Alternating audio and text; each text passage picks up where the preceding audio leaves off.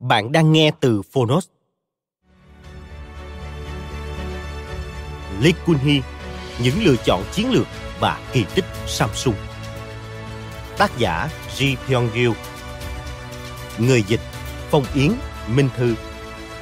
Alpha Books.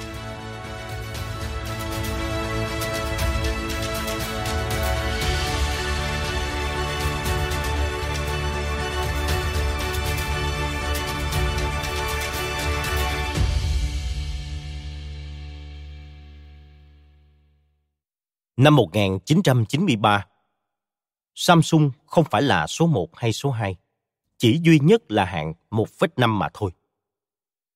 Thấm thoát đã 20 năm trôi qua kể từ ngày Chủ tịch Lee Kun-hee đưa ra tuyên bố hùng hồn gây chấn động tại hội nghị Bắc Kinh. Năm 2013, giờ đây Samsung cũng không đứng ở vị trí thứ nhất hay thứ hai, mà đơn giản là doanh nghiệp hàng đầu thế giới. Chuyện gì đã xảy ra? Ai là người đã xoay chuyển cục diện này? Thành công của Hàn Quốc, thành công của Samsung.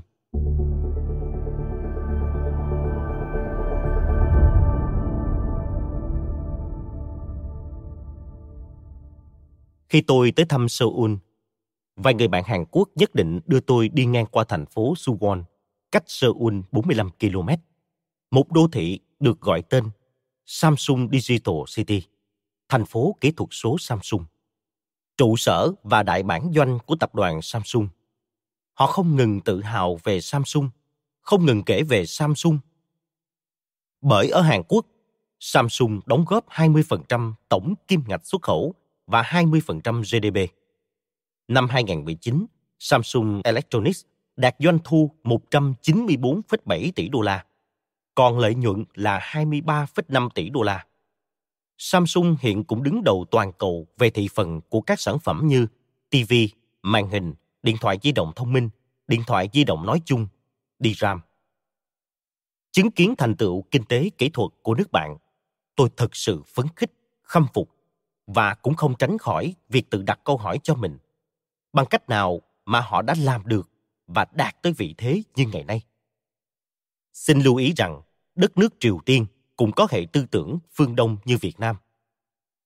Vào đầu thế kỷ 20, họ cũng chỉ là một nước nhược tiểu. Sau năm 1953, đất nước Triều Tiên phải chia đôi hai miền tại vĩ tuyến 38. Những lợi thế tài nguyên và cơ sở sản xuất lại không nằm ở miền Nam. Còn sự nghèo đói là điều không phải bàn. Nam Triều Tiên là một trong những nước nghèo nhất thế giới vào thời điểm đó. Tất nhiên, thành công ngày hôm nay của họ do nhiều nguyên nhân, ở cả cấp độ vĩ mô và vi mô. Nhưng tôi chú ý đến sức mạnh nội lực của họ. Đó chính là tinh thần, lòng quyết tâm trong lao động, thể hiện ở từng người dân, từng doanh nghiệp, mà trong đó Samsung là một ví dụ điển hình. Cũng như đất nước Hàn Quốc, Samsung có một lịch sử giản dị lúc khởi đầu. Gần ba chục năm về trước, Samsung trở thành một trong những chaebol tài phiệt hàng đầu của Hàn Quốc. Đến năm 1997, cuộc khủng hoảng tài chính đã làm tan vỡ phần nào hình ảnh của các chaebol. Nhưng không giống như nhiều doanh nghiệp lớn cùng thời khác, Samsung đã trụ lại và hiện nay Samsung trở thành tập đoàn lớn nhất Hàn Quốc với hơn 400.000 công nhân trên toàn thế giới, kinh doanh đa ngành nghề gồm đồ điện tử, hóa chất, thương mại, kinh doanh khách sạn, công viên giải trí, xây dựng, công nghiệp dệt, chế biến thực phẩm, vân vân. Trong các công ty thành viên được cải tổ sau khủng hoảng tài chính châu Á. Những người bạn Hàn Quốc khuyên tôi nên xuất bản cuốn sách viết về Samsung và chủ tịch Lee Kun-hee, người đã dẫn dắt Samsung làm nên thành công hôm nay. Cuốn sách này sẽ cho bạn biết những lựa chọn chiến lược nhạy bén và đúng đắn của chủ tịch Lee đã từng bước đưa Samsung đến vị trí ngày hôm nay như thế nào. Khi đọc cả cuốn sách, tôi thấy nổi bật lên tất cả là tinh thần và ý chí lao động, thái độ làm việc quyết liệt, phong cách quản lý độc đáo và phần nào độc đoán của Lee Kun-hee. Tính cách đó, thái độ đó được thể hiện ngay từ năm 1987, thời điểm ông tiếp quản đế chế Samsung sau khi người cha qua đời. Đứng trước doanh nghiệp khá trì trệ, Lee Kun-hee quyết định bắt đầu chiến dịch thay đổi cách thức làm việc của Samsung bằng việc không đến công ty. Làm việc tại nhà ở ngoại ô Seoul, kiên quyết không nghe điện thoại và tiếp khách. Lee Kun-hee muốn buộc các quản lý cấp dưới của mình phải tự ra quyết định và chịu trách nhiệm trước các quyết định đó. Ông cũng nổi tiếng với câu nói Hãy thay đổi tất cả, trừ vợ và con cái bạn. Trong tuyên ngôn Frankfurt năm 1993, khi quyết tâm thay đổi phong cách điều hành, làm việc và kinh doanh của Samsung. Tôi chắc chắn rằng các bạn doanh nhân của tôi cũng hàng ngày phải đối mặt những trì trệ trong công việc tương tự, khó khăn trong điều phối và phát huy nhân lực. Bởi vì, một lần nữa xin được nhắc lại, Việt Nam và Hàn Quốc chia sẻ nhiều điểm tương đồng về văn hóa, lịch sử và ý thức hệ. Tôi cho rằng những điều mà Chủ tịch Lee đã làm không chỉ thể hiện một ý chí mạnh mẽ điển hình cho tinh thần Hàn Quốc, mà hơn thế, nó đã vượt xa tầm nhìn của những người cùng thời. Vì vậy, tôi hy vọng cuốn sách này sẽ giúp các bạn có thể vững tin hơn trong những quyết định khác biệt của mình. Tôi cũng hy vọng các bạn trẻ, học sinh sinh viên Việt Nam khi đọc cuốn sách này sẽ hiểu được rằng đằng sau những thành công rực rỡ đằng sau làn sóng văn hóa hàn quốc mạnh mẽ hiện nay là cả một khối quyết tâm hừng hực kiên cường tôi rất mong các bạn có thể cảm nhận được khối quyết tâm ấy và truyền tải nó vào việc học tập lao động và sáng tạo của mình tiếp sau loạt sách về thành công của các dân tộc các quốc gia như quốc gia khởi nghiệp nói về sự thành công của đất nước Israel. Cuốn Swissmed, chuyện chưa từng được kể về những thành công phi thường của đất nước Thụy Sĩ, thì việc tìm hiểu về Hàn Quốc, về sự vươn lên của con người, của dân tộc và của các doanh nghiệp Hàn Quốc luôn là ưu tiên của chúng tôi. Trong lần tái bản này, chúng tôi mong muốn đem đến cho bạn đọc, các công chức, doanh nhân, nhân viên, học sinh sinh viên những bài học kinh nghiệm thú vị đến từ một đất nước có rất nhiều điểm tương đồng với Việt Nam. Xin trân trọng giới thiệu với các bạn. Nguyễn Cảnh Bình, Chủ tịch Hội đồng Quản trị Alpha Books. Lời nói đầu ghi dấu một tập đoàn hàng đầu thế giới trong lịch sử nhân loại.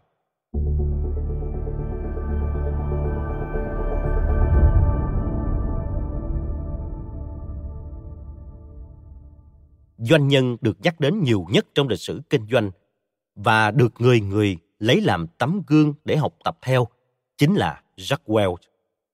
Ông là người đã biến tổ chức cồng kềnh phức tạp nhất thế giới như GE trở nên giản tiện và nhanh nhạy bậc nhất.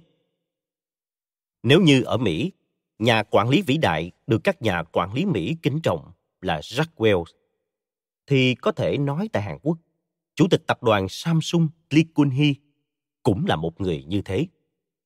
Jack Welch đã làm cho cả thế giới phải sửng sốt khi biến tổng giá trị tài sản của GE từ 12 tỷ đô la tăng lên gấp 40 lần thành con số 450 tỷ đô la Mỹ chỉ trong vòng 20 năm, trở thành nhà lãnh đạo vĩ đại nhất mọi thời đại. Thế nhưng, Chủ tịch Lee Kun-hee đã đánh dấu một bước tăng trưởng thần kỳ hơn nữa cùng với Samsung khi biến 1.000 tỷ won tổng giá trị vốn hóa thị trường thành 303.000 tỷ won, tức là tăng gấp 303 lần trong vòng 25 năm. Hiện nay cả thế giới vẫn chưa hết kinh ngạc trước thành quả tăng trưởng đáng gờm của tập đoàn Samsung dưới sự dẫn dắt của Lee Kun-hee. Vậy lựa chọn lớn lao nào của Lee Kun-hee đã biến một doanh nghiệp loại 2 vốn không có cả kế hoạch sản xuất thành tập đoàn Samsung Electronics hàng đầu thế giới ngày nay? Samsung không phải là số 1 hay số 2, chỉ duy nhất là hạng 1,5 mà thôi. Trên đây là tuyên bố hùng hồn mà Chủ tịch Lee Kun-hee đã phát biểu tại Hội nghị Bắc Kinh năm 1993. Thấm thoát đã 20 năm trôi qua. Tại thời điểm năm 2013, vị trí của Samsung cũng không phải là số 1 hay số 2. Giờ đây, Samsung đã vươn lên vị trí hàng đầu thế giới. Rốt cuộc chuyện gì đã diễn ra trong vòng 20 năm qua? Làm thế nào Samsung có thể thành công từ doanh nghiệp hạng 1,5 trở thành tập đoàn hàng đầu thế giới? Giả sử, chủ tịch của tập đoàn Samsung không phải là Lee Kun-hee, mà là một nhân vật khác, thì Samsung ngày nay liệu có gì khác biệt? Trong thời đại biến đổi không ngừng, tuổi thọ trung bình của một doanh nghiệp chỉ chưa tới 30 năm. Việc dẫn dắt một doanh nghiệp phát triển mạnh mẽ không hề dễ dàng. Tuy nhiên, Chủ tịch Lee Kun-hee không những giúp Samsung đứng vững mà còn gây dựng nên những thành quả xuất chúng ngay trong chính thời điểm khó khăn này. Vậy, Lee Kun-hee đã làm gì để biến một doanh nghiệp bậc trung trong nước lớn mạnh trở thành một tập đoàn hàng đầu thế giới? Liệu có phải vì đó là Samsung, vì đó là chủ tịch Lee Kun-hee nên đã không có giây phút khủng hoảng và thử thách? Điều này là hoàn toàn không đúng. Ngược lại, Samsung đã có rất nhiều giai đoạn khủng hoảng và thử thách. Tuy nhiên, Chủ tịch Lee Kun-hee đã lựa chọn như thế nào trong những thời điểm khủng hoảng và thử thách ấy? Lựa chọn nào của ông đã tạo ra Samsung của ngày nay? Lựa chọn nào đã biến một doanh nghiệp hạng hai trở thành tập đoàn hàng đầu thế giới với những bước nhảy vọt thần kỳ? Điểm vĩ đại của Lee Kun-hee chính là ông đã thúc đẩy Samsung phát triển cao hơn một bậc thông qua những lựa chọn khác biệt tại những thời điểm mang tính quyết định. Một, Lee Kun-hee đã mạo hiểm lựa chọn bán dẫn là hướng đi trọng tâm mới của Samsung trong cơn biến động đáng sợ của cuộc khủng hoảng dầu mỏ. Hai, Lee Kun-hee đã lựa chọn cách mạng quản lý với việc mạo hiểm chuẩn bị trước cho thời đại kỹ thuật số digital, khi mà Samsung vẫn còn là kẻ đến sau, thậm chí vẫn chưa nắm quyền chủ động trên thị trường analog. 3. Lee Kun-hee đã là người đầu tiên quả cảm lựa chọn đầu tư cho thiết kế khi mà tất cả các đối thủ còn đang mãi miết chạy đua trên mặt trận chất lượng, tính năng và giá thành sản phẩm. 4. Ngay tại thời điểm điện thoại di động còn chưa phổ biến và chưa nhận được nhiều sự quan tâm, thì Lee Kun-hee đã tiên đoán được thời đại mỗi người sở hữu một chiếc điện thoại sẽ không còn xa và tập trung vào dự án điện thoại cầm tay. 5. Khi các công ty còn chưa chú ý đến hình thức marketing bằng thể thao, thì Lee Kun-hee đã mạo hiểm đi tiên phong trong việc làm nhà tài trợ cho sự kiện thể thao Olympic. 6. Lee Kun-hee đã thực hiện chương trình chuyên gia địa phương hóa để chuẩn bị đón đầu thời đại toàn cầu hóa từ trước khi thế giới chuyển mình sang giai đoạn toàn cầu. 7. Ngay từ khi chưa ai cảm nhận được khủng hoảng, Lee Kun-hee đã nhấn mạnh ý thức về khủng hoảng thông qua tuyên bố chiến lược quản lý mới, đồng thời lựa chọn thay đổi ý thức và cải tổ lại tập đoàn Samsung. Bằng dự cảm nhạy bén trước những dấu hiệu đầu tiên của cuộc khủng hoảng kinh tế và đưa ra những cải tổ kịp thời, Lee Kun-hee đã thay đổi mạnh mẽ toàn bộ Samsung ngay trước khi bão tố của cuộc khủng hoảng tài chính tiền tệ IMF đổ bộ vào Hàn Quốc. 8. Ngay tại thời điểm không một thương hiệu Hàn Quốc nào dám mơ tới việc vươn ra thế giới và đạt tầm cỡ quốc tế, Lee Kun-hee đã lựa chọn mục tiêu Samsung nhất định phải trở thành tập đoàn hàng đầu thế giới. 9. Khi mà ở trong nước, người Hàn Quốc chỉ nghĩ tới Samsung như một công ty hạng hai với những sản phẩm đồ điện gia dụng giá rẻ và không một ai kỳ vọng Samsung sẽ trở thành tập đoàn hàng đầu thế giới, thì một mình Lee Kun-hee nuôi ước vọng biến Samsung thành tập đoàn hàng đầu thế giới và từng bước thách thức, từng bước biến giấc mơ thành hiện thực. Chỉ trong vòng chưa tới 20 năm, Samsung Electronics đã làm nên huyền thoại với chip bán dẫn số một thế giới, LCD số một thế giới, điện thoại di động số một thế giới. Cuốn sách này là câu chuyện về những lựa chọn chiến lược của Lee Kun-hee và những thách thức mà ông đã dẫn dắt Samsung Electronics vượt qua. Hy vọng rằng qua câu chuyện về những lựa chọn và thách thức của Lee Kun-hee, chúng ta có thêm niềm tin tưởng vào một Samsung với những bước tiến vượt bậc trong tương lai. Ji Pyong-ryu Phần 1. Lựa chọn chiến lược của Lee Kun-hee, vị chủ tịch đã gây dựng nên tập đoàn điện tử hàng đầu thế giới Samsung Electronics.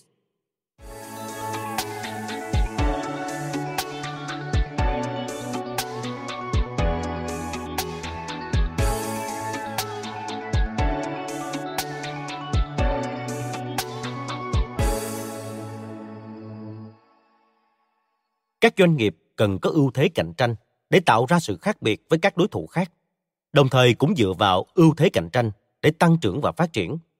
Mặc dù vậy, có rất nhiều doanh nghiệp thậm chí không nhận thức được ưu thế cạnh tranh của mình là gì, hoặc có doanh nghiệp dù biết được ưu thế cạnh tranh mình đang nắm giữ là gì, nhưng lại không thành công trong việc khai thác các ưu thế đó với các khách hàng hiện tại cũng như các khách hàng tiềm năng trong tương lai. Sẽ là một sai lầm vô cùng nghiêm trọng nếu xem nhẹ hoặc bỏ qua các ưu thế cạnh tranh trong quản lý doanh nghiệp và marketing. Thậm chí, suy nghĩ sai lầm này có thể gây ra những tổn thất nặng nề cho doanh nghiệp. Căn cứ duy nhất có thể thuyết phục được khách hàng mua sản phẩm của công ty mình, chứ không phải của công ty đối thủ, chính là ưu thế cạnh tranh mà công ty mình có được. Doanh nghiệp không thể phát huy được ưu thế cạnh tranh thì không thể kéo khách hàng đứng về phía mình, cũng đồng nghĩa với việc tự đánh mất khách hàng. Hẳn là điều không cần phải bàn cãi trích tạo ra lợi thế trong cạnh tranh của tác giả jenny smith. Chúng ta không ở trong vận may. Yếu tố không công bằng nội tại trong cuộc sống hay môi trường sống. Chúng ta không thể bị mắc kẹt trong thất bại nghiêm trọng, những lỗi lầm tự thân hay thành công trong quá khứ. Thời gian mà chúng ta được ban tặng trong cuộc đời ngắn ngủi này không thể bị chi phối bởi những con số. Chúng ta hầu như không thể làm chủ được những điều sẽ xảy ra với mình nhưng chúng ta hoàn toàn có thể tự do lựa chọn và trở nên vĩ đại bằng chính những lựa chọn ấy. Trích, sự lựa chọn của doanh nghiệp vĩ đại của tác giả jim collins. Chương 1 Sáu lựa chọn vĩ đại của Lee Kun-hee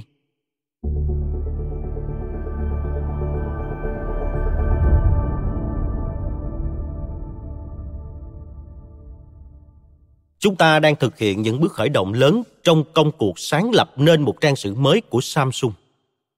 Tôi vinh hạnh cống hiến hết mình vì sự thành công rực rỡ của công cuộc sáng lập lần thứ hai này.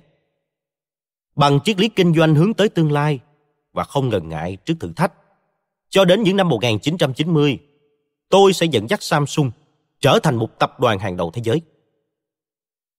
Trích phát biểu nhậm chức chủ tịch tập đoàn Samsung của Lee Kun-hee ngày 1 tháng 12 năm 1987. Có rất nhiều người hỏi tôi kinh doanh là gì? Tôi luôn có một đáp án duy nhất cho câu hỏi này.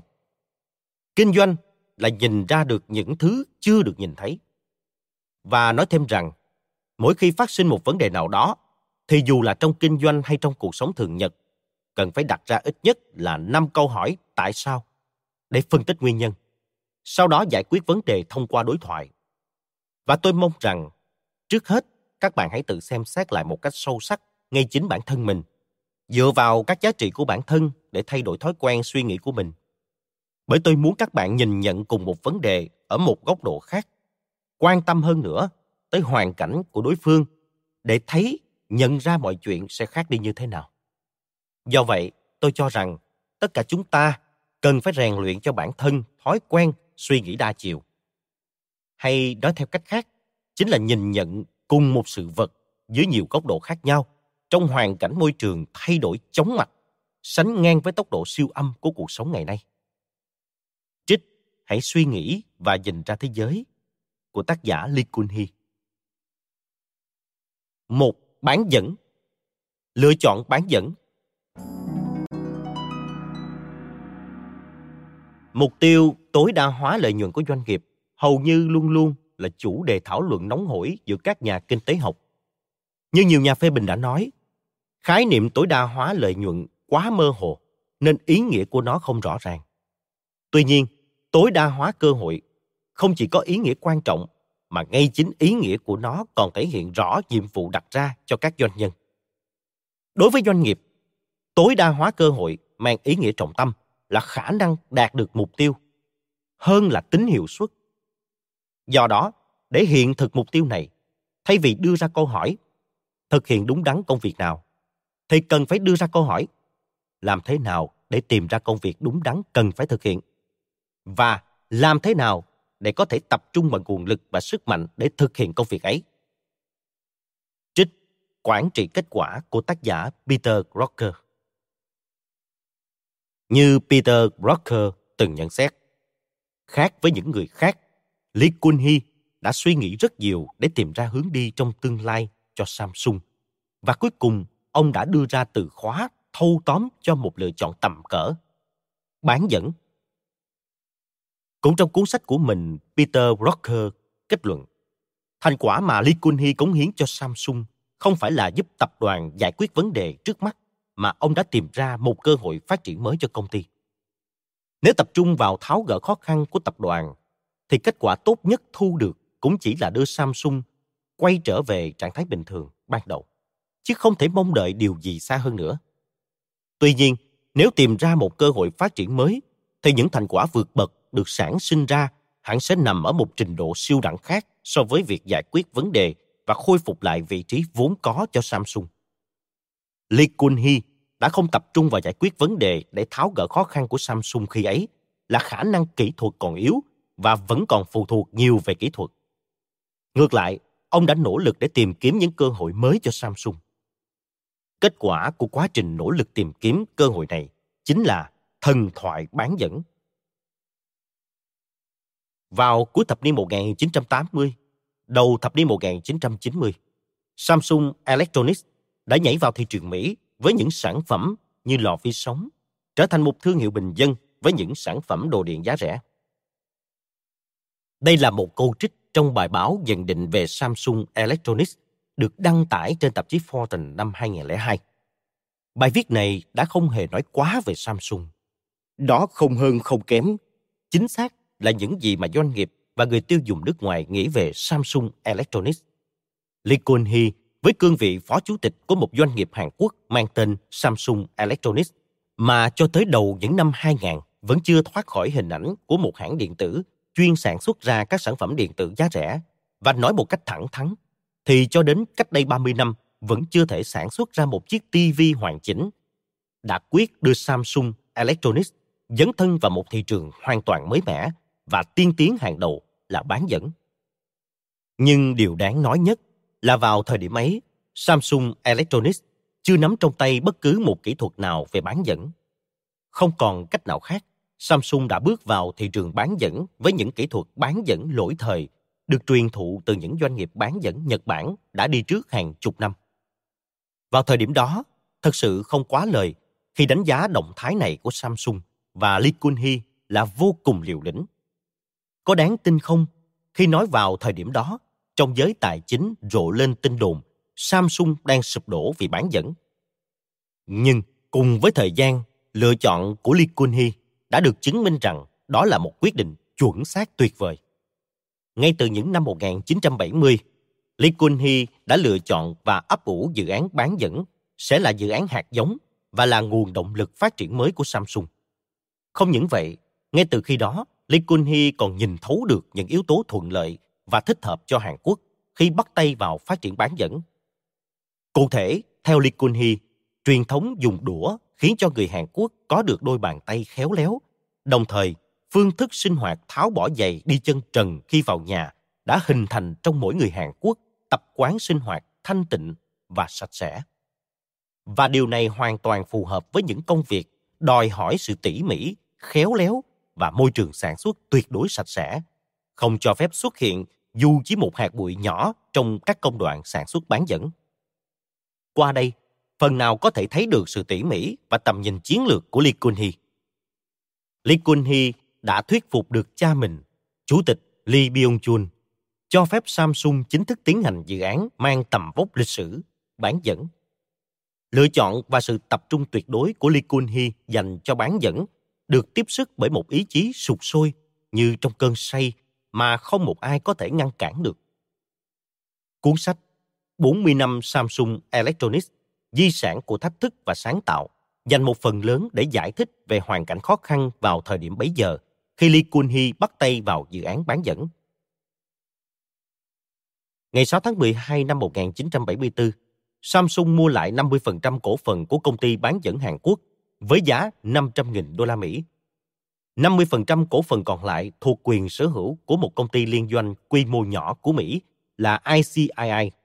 Như vậy, công ty bán dẫn Hàn Quốc là hình thái công ty liên doanh giữa Samsung và ICII. Điểm lý thú ở đây là người tiếp quản công ty bán dẫn Hàn Quốc, không ai khác, chính là vị giám đốc đại diện khu vực châu Á của Samsung, Lee Kun-hee. Cũng chính vì điều này mà giám đốc Kang Jin-gu người trực tiếp tham gia vào thương vụ mua lại cổ phần của công ty bán dẫn Hàn Quốc khi ấy, đã điêu đứng giữa vô vàng câu hỏi công kích và phải đổ mồ hôi sôi nước mắt tự trấn an. Vẫn biết rằng tương lai của một công ty điện tử như Samsung chắc chắn phải là bán dẫn. Nhưng bây giờ liệu có phải là thời điểm thích hợp không? Hay là còn quá sớm để dấn thân vào con đường này? Chưa tính đến điều đó, thì ngay tại chính thời điểm này đây, chẳng phải cuộc chạy đua trên mặt trận linh kiện điện tử cũng đang bước vào hồi gây cấn hay sao? Như vậy, bỏ ra 500.000 đô la Mỹ để mua lại 50% cổ phần của một công ty không tiềm lực, cũng không tiến tâm. Không những thế, còn đang là một con nợ, có lẽ là một hành động quá mạo hiểm. Giám đốc Lee Kun Hee là người hiểu rõ về kinh doanh sản phẩm điện tử hơn bất cứ ai và quan tâm đặc biệt tới bán dẫn, đã đưa ra chỉ thị bằng mọi giá phải mua lại được công ty bán dẫn Hàn Quốc, cho dù phải bỏ tiền túi ra đi chăng nữa. Mặc dù ban quản trị công ty đánh giá là dự án này không mang tính khả thi, thì cũng không còn lựa chọn nào khác. 40 năm Samsung Electronics, di sản của thách thức và sáng tạo. Lý do vì sao Lee Kun Hee kiên quyết bảo vệ lựa chọn chiến lược là Samsung nhất định phải tham gia vào lĩnh vực bán dẫn cũng được đề cập trong cuốn sách này. Tôi tin tưởng chắc chắn sau khi hứng chịu ảnh hưởng từ cuộc khủng hoảng dầu mỏ năm 1973, lối thoát duy nhất của Hàn Quốc chính là thâm nhập vào một lĩnh vực sản sinh ra giá trị gia tăng cao như lĩnh vực công nghệ cao, hai tách Vừa hay lại đúng vào thời điểm công ty bán dẫn Hàn Quốc đang phải đối mặt với nguy cơ phá sản do thất bại trong quá trình tiến hành xây dựng nhà máy. Cụm từ bán dẫn có sức hút kỳ lạ với tôi hơn bất kỳ thứ gì. Trong hành trình tìm hướng đi mới trong tương lai cho Samsung, tôi đặc biệt quan tâm tới bán dẫn. Có thể thấy được xu hướng dịch chuyển của dòng chảy thời đại từ xã hội công nghiệp sang xã hội thông tin. Do đó, tôi nghĩ rằng hướng trọng tâm với dự án bán dẫn là hướng đi hoàn toàn phù hợp với tính đặc thù và tài năng của người dân Hàn Quốc. Người dân Hàn Quốc có văn hóa dùng đũa, từ đó đã tôi luyện nên những đôi tay khéo léo. Và người Hàn Quốc cũng rất coi trọng sự sạch sẽ với thói quen sinh hoạt bỏ giày để đi chân trần. Văn hóa này rất phù hợp với việc sản xuất bán dẫn. Bởi sản xuất bán dẫn yêu cầu những thao tác vô cùng tinh tế tỉ mỉ, đồng thời nó là công đoạn yêu cầu duy trì môi trường sản xuất tinh sạch cao độ đến mức không cho phép xuất hiện cho dù chỉ là một hạt bụi. Trích cuốn sách 40 năm Samsung Electronics, di sản của thách thức và sáng tạo. Căn cứ theo những lý lẽ như văn hóa dùng đũa và truyền thống sinh hoạt của người Hàn Quốc hoàn toàn phù hợp với những yêu cầu của công nghiệp bán dẫn, cũng như thuận theo dòng chảy của thời đại.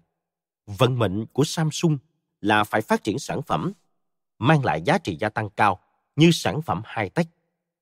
Lee Kun-hee đã dẫn dắt Samsung lần đầu tiên tiến công vào một mặt trận rộng lớn và đầy rủi ro mang tên bán dẫn. Ngày 15 tháng 3 năm 1983, Chủ tịch Lee Byung-chul đã chính thức phát biểu với báo giới về sự kiện Samsung chính thức gia nhập thị trường bán dẫn. Đây cũng là nội dung chính đã được cụ thể hóa qua ý tưởng Đông Kinh 2.8.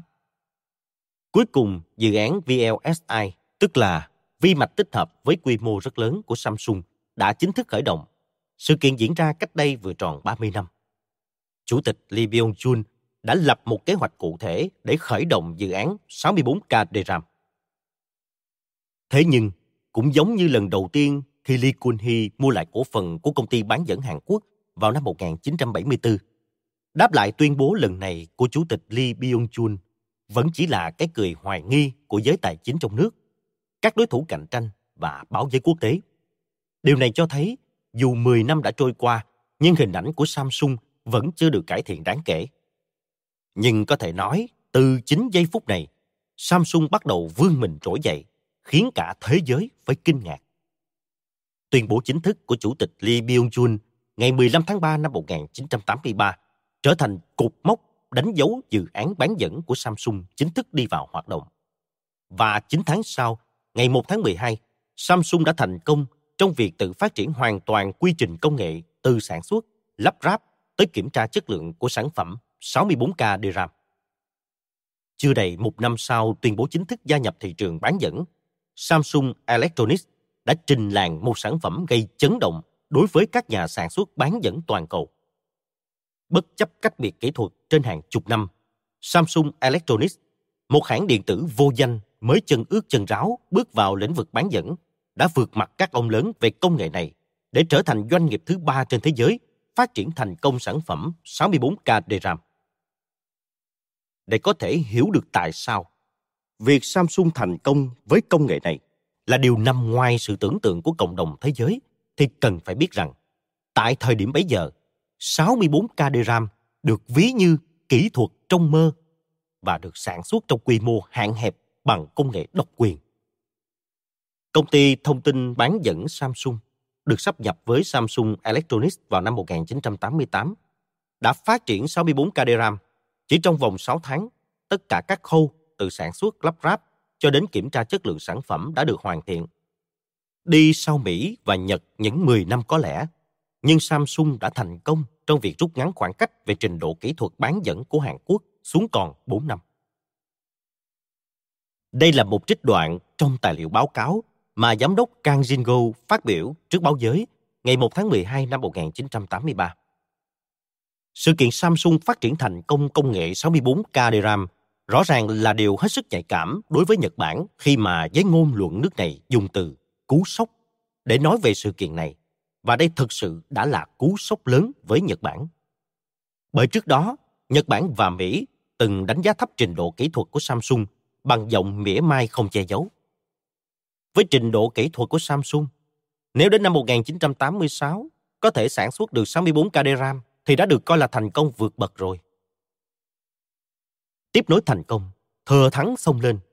Tháng 12 năm 1983, Samsung Electronics mạnh dạng đầu tư xây dựng nhà máy sản xuất bán dẫn. Và rồi Samsung Electronics lại tiếp tục trở thành tâm điểm của cả thế giới khi tuyên bố khánh thành nhà máy bán dẫn Samsung Gyeong vào cuối tháng 3 năm 1984. Với sự hỗ trợ của 2.000 máy móc trang thiết bị, tổng cộng 260.000 nhân lực đã tận dụng từng ngày từng giờ quý giá để kiến tạo nên một thiên sử hùng tráng mang tên Samsung Electronics. Ngay cả các nước phát triển cũng phải mất ít nhất là một năm sáu tháng để xây dựng nên một nhà máy sản xuất bán dẫn khép kín hoàn thiện. Vậy mà, một hãng điện tử đến từ một quốc gia đang phát triển là Hàn Quốc như Samsung lại có thể hoàn thành cả khối lượng công việc khổng lồ như vậy chỉ trong vòng vẻn vẹn 6 tháng. Điều này thực sự là một kỳ tích đối với bất kỳ một quốc gia nào. Vào thời điểm đó, Nhật Bản và Mỹ đang sở hữu các nhà máy sản xuất bán dẫn và có một điều không ai ngờ tới. Quốc gia thứ ba đi vào xây dựng nhà máy sản xuất bán dẫn lại là Hàn Quốc. Các ông lớn của Nhật Bản và Mỹ không thể tiếp tục làm ngơ trước Samsung lâu hơn được nữa. Samsung của Hàn Quốc gần như đã làm nên kỳ tích. Trên thực tế thì Samsung thực sự đã làm nên kỳ tích. Bởi vì chỉ chưa đầy 6 tháng, sự cách biệt hơn 10 năm về trình độ phát triển kỹ thuật so với Nhật Bản và Mỹ đã được Samsung rút ngắn xuống còn 3-4 năm. Tuy nhiên, điều này vẫn chưa thấm vào đâu so với cú sốc mà các doanh nghiệp bán dẫn toàn thế giới tiếp tục đón nhận vào 10 năm sau đó. Khi Samsung đạt được những bước nhảy vọt huy hoàng cùng chủ nhân mới là Lee Kun-hee, người kế nhiệm của Lee Byung-chul, đầu năm 1990, chưa đầy 10 năm kể từ khi Samsung Electronics chính thức gia nhập cộng đồng sản xuất bán dẫn, Lee Kun-hee đưa ra một phát biểu khiến cả thế giới phải kinh ngạc. Trong hai năm 1990 và 1991, Samsung Electronics đi tiên phong trong việc đầu tư vào phiến bán dẫn 8 inch. Có ba lý do rõ ràng nhất để cộng đồng thế giới bất ngờ trước động thái này của Samsung. Thứ nhất, Samsung quyết định đầu tư cho phiến bán dẫn 8 inch vào thời kỳ đóng băng quy mô toàn cầu của thị trường bán dẫn DRAM. Thứ hai, vào thời điểm đó, ngay cả các tên tuổi lớn trong lĩnh vực bán dẫn lúc bấy giờ như thương hiệu Toshiba, NEC, Hitachi của Nhật Bản còn đang chần chừ với quyết định đầu tư vào phiến bán dẫn 8 inch. Và lý do cuối cùng, thậm chí tới năm 1993, phiến bán dẫn vẫn lấy kích thước 6 inch làm quy chuẩn thế giới. Chú thích Phiến bán dẫn, tức là wafer, là tấm đế silicon mỏng đã được cấy các vật liệu khác nhau để tạo ra những vi mạch với những đặc tính khác nhau. Trở lại câu chuyện. Hành động ngạo nghễ bỏ qua các tiêu chuẩn quốc tế của kẻ hậu bối Samsung không khác nào đưa ra lời thách thức với toàn thể cộng đồng bán dẫn thế giới. Nếu cân nhắc tốc độ gia tăng theo cấp số nhân của diện tích, thì khác biệt về sản lượng giữa phiến bán dẫn 6 inch với phiến bán dẫn 8 inch đã là gần hai lần. Nhưng do lo sợ về các rủi ro kỹ thuật, vào thời điểm bấy giờ, chưa có bất cứ một doanh nghiệp tiên phong nào của Nhật Bản hay Mỹ dám đưa ra quyết định đầu tư vào phiến bán dẫn 8 inch. Vào thời điểm đó, với triết lý kinh doanh chủ động và đầy thách thức, cùng những lựa chọn chiến lược đúng đắn của Lee Kun-hee, Samsung Electronics đã tiến hành hàng loạt kế hoạch đầu tư mạo hiểm. Lee Kun-hee phải vượt qua dư luận để giữ vững lập trường của mình. Giả sử nếu những quyết định của ông là sai lầm và các kế hoạch đều đổ bể, Samsung không thể tránh khỏi những tổn thất nặng nề với tổng thiệt hại khổng lồ lên tới 1.000 tỷ won. Điều này cũng đồng nghĩa với nguy cơ phá sản. Nhưng động lực khiến Lee Kun-hee chấp nhận mạo hiểm chính là vì ông quả quyết rằng những mạo hiểm này sẽ đảm bảo cho Samsung vị trí dẫn đầu thế giới trong tương lai. Nếu không có những mạo hiểm và lựa chọn này, thì biết đâu cơ hội vươn lên thành tập đoàn hàng đầu thế giới cũng sẽ không thể nào đến được với Samsung Electronics. Nhờ có những lựa chọn sáng suốt và bước đi mạo hiểm của Lee Kun-hee, không chỉ Samsung Electronics, một doanh nghiệp mà chính đất nước Hàn Quốc đã có cơ hội rũ bỏ cái mát lạc hậu về công nghệ để vươn lên khẳng định mình. Cuối cùng tháng 6 năm 1993, Samsung Electronics là doanh nghiệp DRAM đầu tiên chính thức đưa dây chuyền sản xuất 8 inch đi vào hoạt động. Trong tất cả các doanh nghiệp sản xuất bán dẫn trên thế giới, Samsung đã vượt qua các công ty tên tuổi của Nhật Bản để bám sát IBM, làm nên thành công rực rỡ thứ hai của hãng. Nhân cơ hội này, tháng 10 năm 1993, Samsung Electronics đã vượt qua các doanh nghiệp Nhật Bản, trở thành công ty đứng đầu thế giới lĩnh vực dung lượng bộ nhớ. Không ai có thể phủ nhận được vai trò to lớn từ những lựa chọn sáng suốt, những thách thức quả cảm của Lee Kun-hee trong việc mang lại cơ hội có tính chất quyết định cho Samsung. Với việc áp dụng công nghệ phiến bán dẫn 8 inch, năng suất trên mỗi phiến bán dẫn đã tăng khoảng 1,8 lần so với công nghệ phiến bán dẫn 6 inch. Trong khi đó, chi phí đầu tư cho sản xuất chỉ tăng 1,4 lần. Như vậy, mặc dù chi phí đầu tư dành cho sản xuất có tăng, nhưng hoàn toàn đáng đồng tiền bát gạo nếu so với lợi ích thu được từ việc năng suất sản xuất được tăng lên đáng kể. Trong lịch sử ngành bán dẫn, từng có tiền lệ, kẻ đi sau vượt mặt kẻ đi trước trong công cuộc chạy đua công nghệ mới. Đó chính là trường hợp của phiến bán dẫn 6 inch, khi mà Nhật Bản đã đi trước Mỹ một bước để sở hữu công nghệ này. Và đến thế hệ phiến bán dẫn 8 inch, lịch sử lại một lần nữa được tái hiện khi kẻ hậu bối như Samsung Electronics giành thế thượng phong trước các doanh nghiệp Nhật Bản và Mỹ để trở thành doanh nghiệp đầu tiên sở hữu thế hệ công nghệ mới. Các doanh nghiệp bán dẫn của Mỹ đã luôn giữ lợi thế với các công nghệ phiến bán dẫn 3 inch, 4 inch và 5 inch. Thế nhưng, sự ra đời của thế hệ phiến bán dẫn 6 inch đã đánh dấu sự thất thế của Mỹ trước Nhật Bản khi các doanh nghiệp Nhật Bản đã sớm có dự tính trong việc đi trước đón đầu nhằm giành lại lợi thế cạnh tranh từ tay các công ty Mỹ. Thời cơ ngàn vàng này giúp các doanh nghiệp Nhật Bản vượt qua Mỹ, đồng thời nâng Nhật Bản lên thành quốc gia sản xuất bán dẫn lớn nhất trên thế giới vào năm 1986.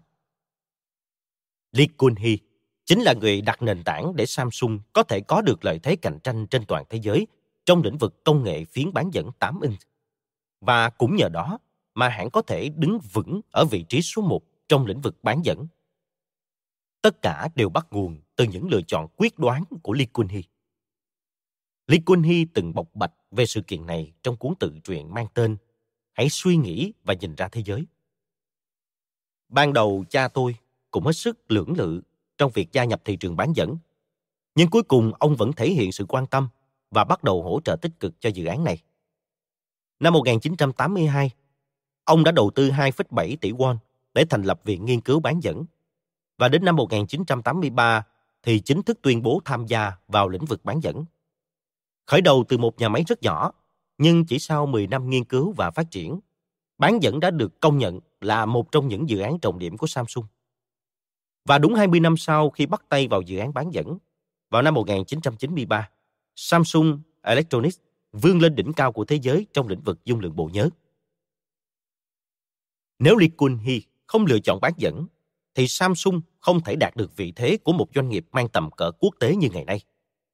Ở phương diện này, có thể nói, vào thời điểm mà không một ai dám liều lĩnh với một lĩnh vực còn quá mới mẻ như vậy, việc mạo hiểm lựa chọn bán dẫn bằng con mắt tin tưởng xuất chúng hơn người của ông rõ ràng là một sự lựa chọn vô cùng vĩ đại. Quan điểm nổi tiếng của Joseph Schumpeter bởi lợi ích vốn được sản sinh ra từ lợi thế của người dẫn đầu xu hướng. Nên ngay khi cải cách trở thành một công đoạn bình thường mà bất cứ ai cũng có thể thực hiện được, thì lợi thế đó sẽ biến mất. Cũng giống với bối cảnh đổi mới bấy giờ, khi Lee Kun Hee lựa chọn bán dẫn, đồng thời thực hiện các cuộc đầu tư mạo hiểm, và cuối cùng là lựa chọn mang tính cách mạng phát triển phiến bán dẫn 8 inch. 2. Kỹ thuật số Lựa chọn số hóa Chúng ta có thể tụt hậu trong công nghệ analog, nhưng nhất định phải tiên phong trong công nghệ digital. Khi nhắc đến những lựa chọn vĩ đại của Lee Kun Hee, nhất định không thể bỏ qua điều này. Chú thích Tín hiệu analog là tín hiệu có giá trị thay đổi liên tục theo thời gian. Đồ thị biểu diễn tín hiệu analog là một đường liên tục. Thí dụ, đường có hình dạng sin cos. Tín hiệu lúc sau có dạng tương tự như lúc trước đó. Tương tự ở đây không có nghĩa y chang, mà là tương tự về bản chất tín hiệu, nhưng khác về cường độ giữa tín hiệu lúc trước và lúc sau.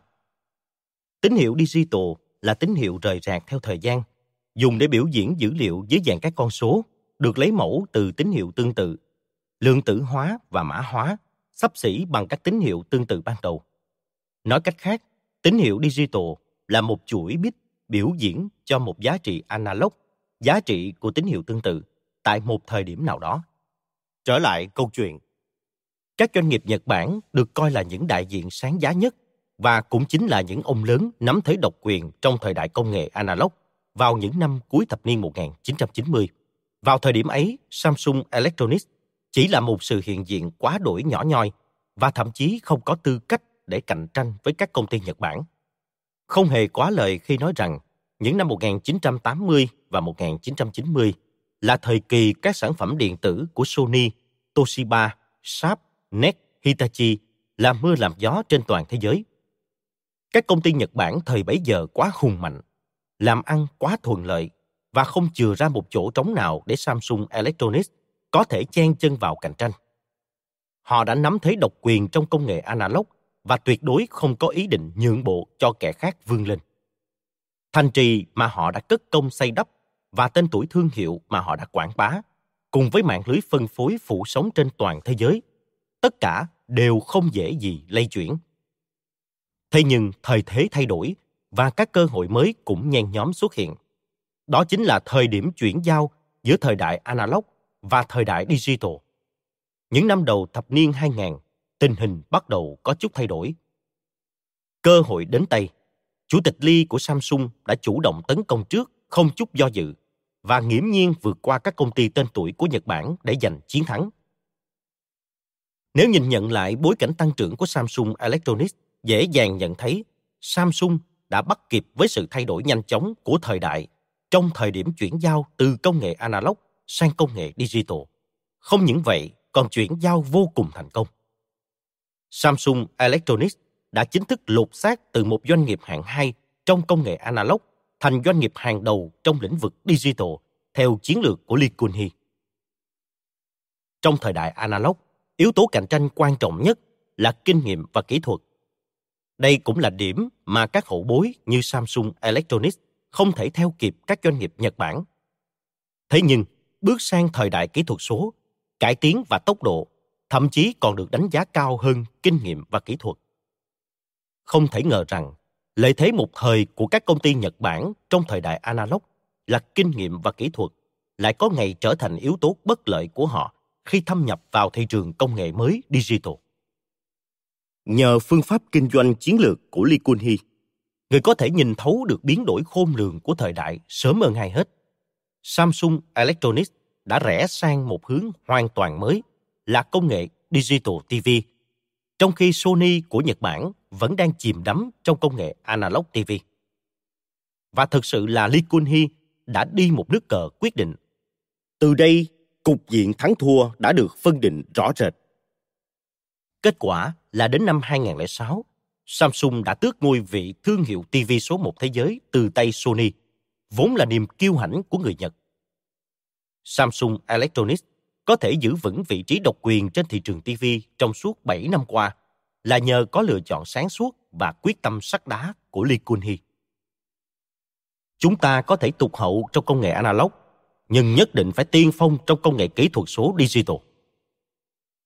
Khi các đối thủ cạnh tranh còn đang mãi miết với analog, thì Samsung Electronics đã có thể tạo dựng cho mình một chỗ đứng vững chắc tại thị trường digital TV dựa trên nền tảng là chất lượng hình ảnh và thiết kế vượt trội.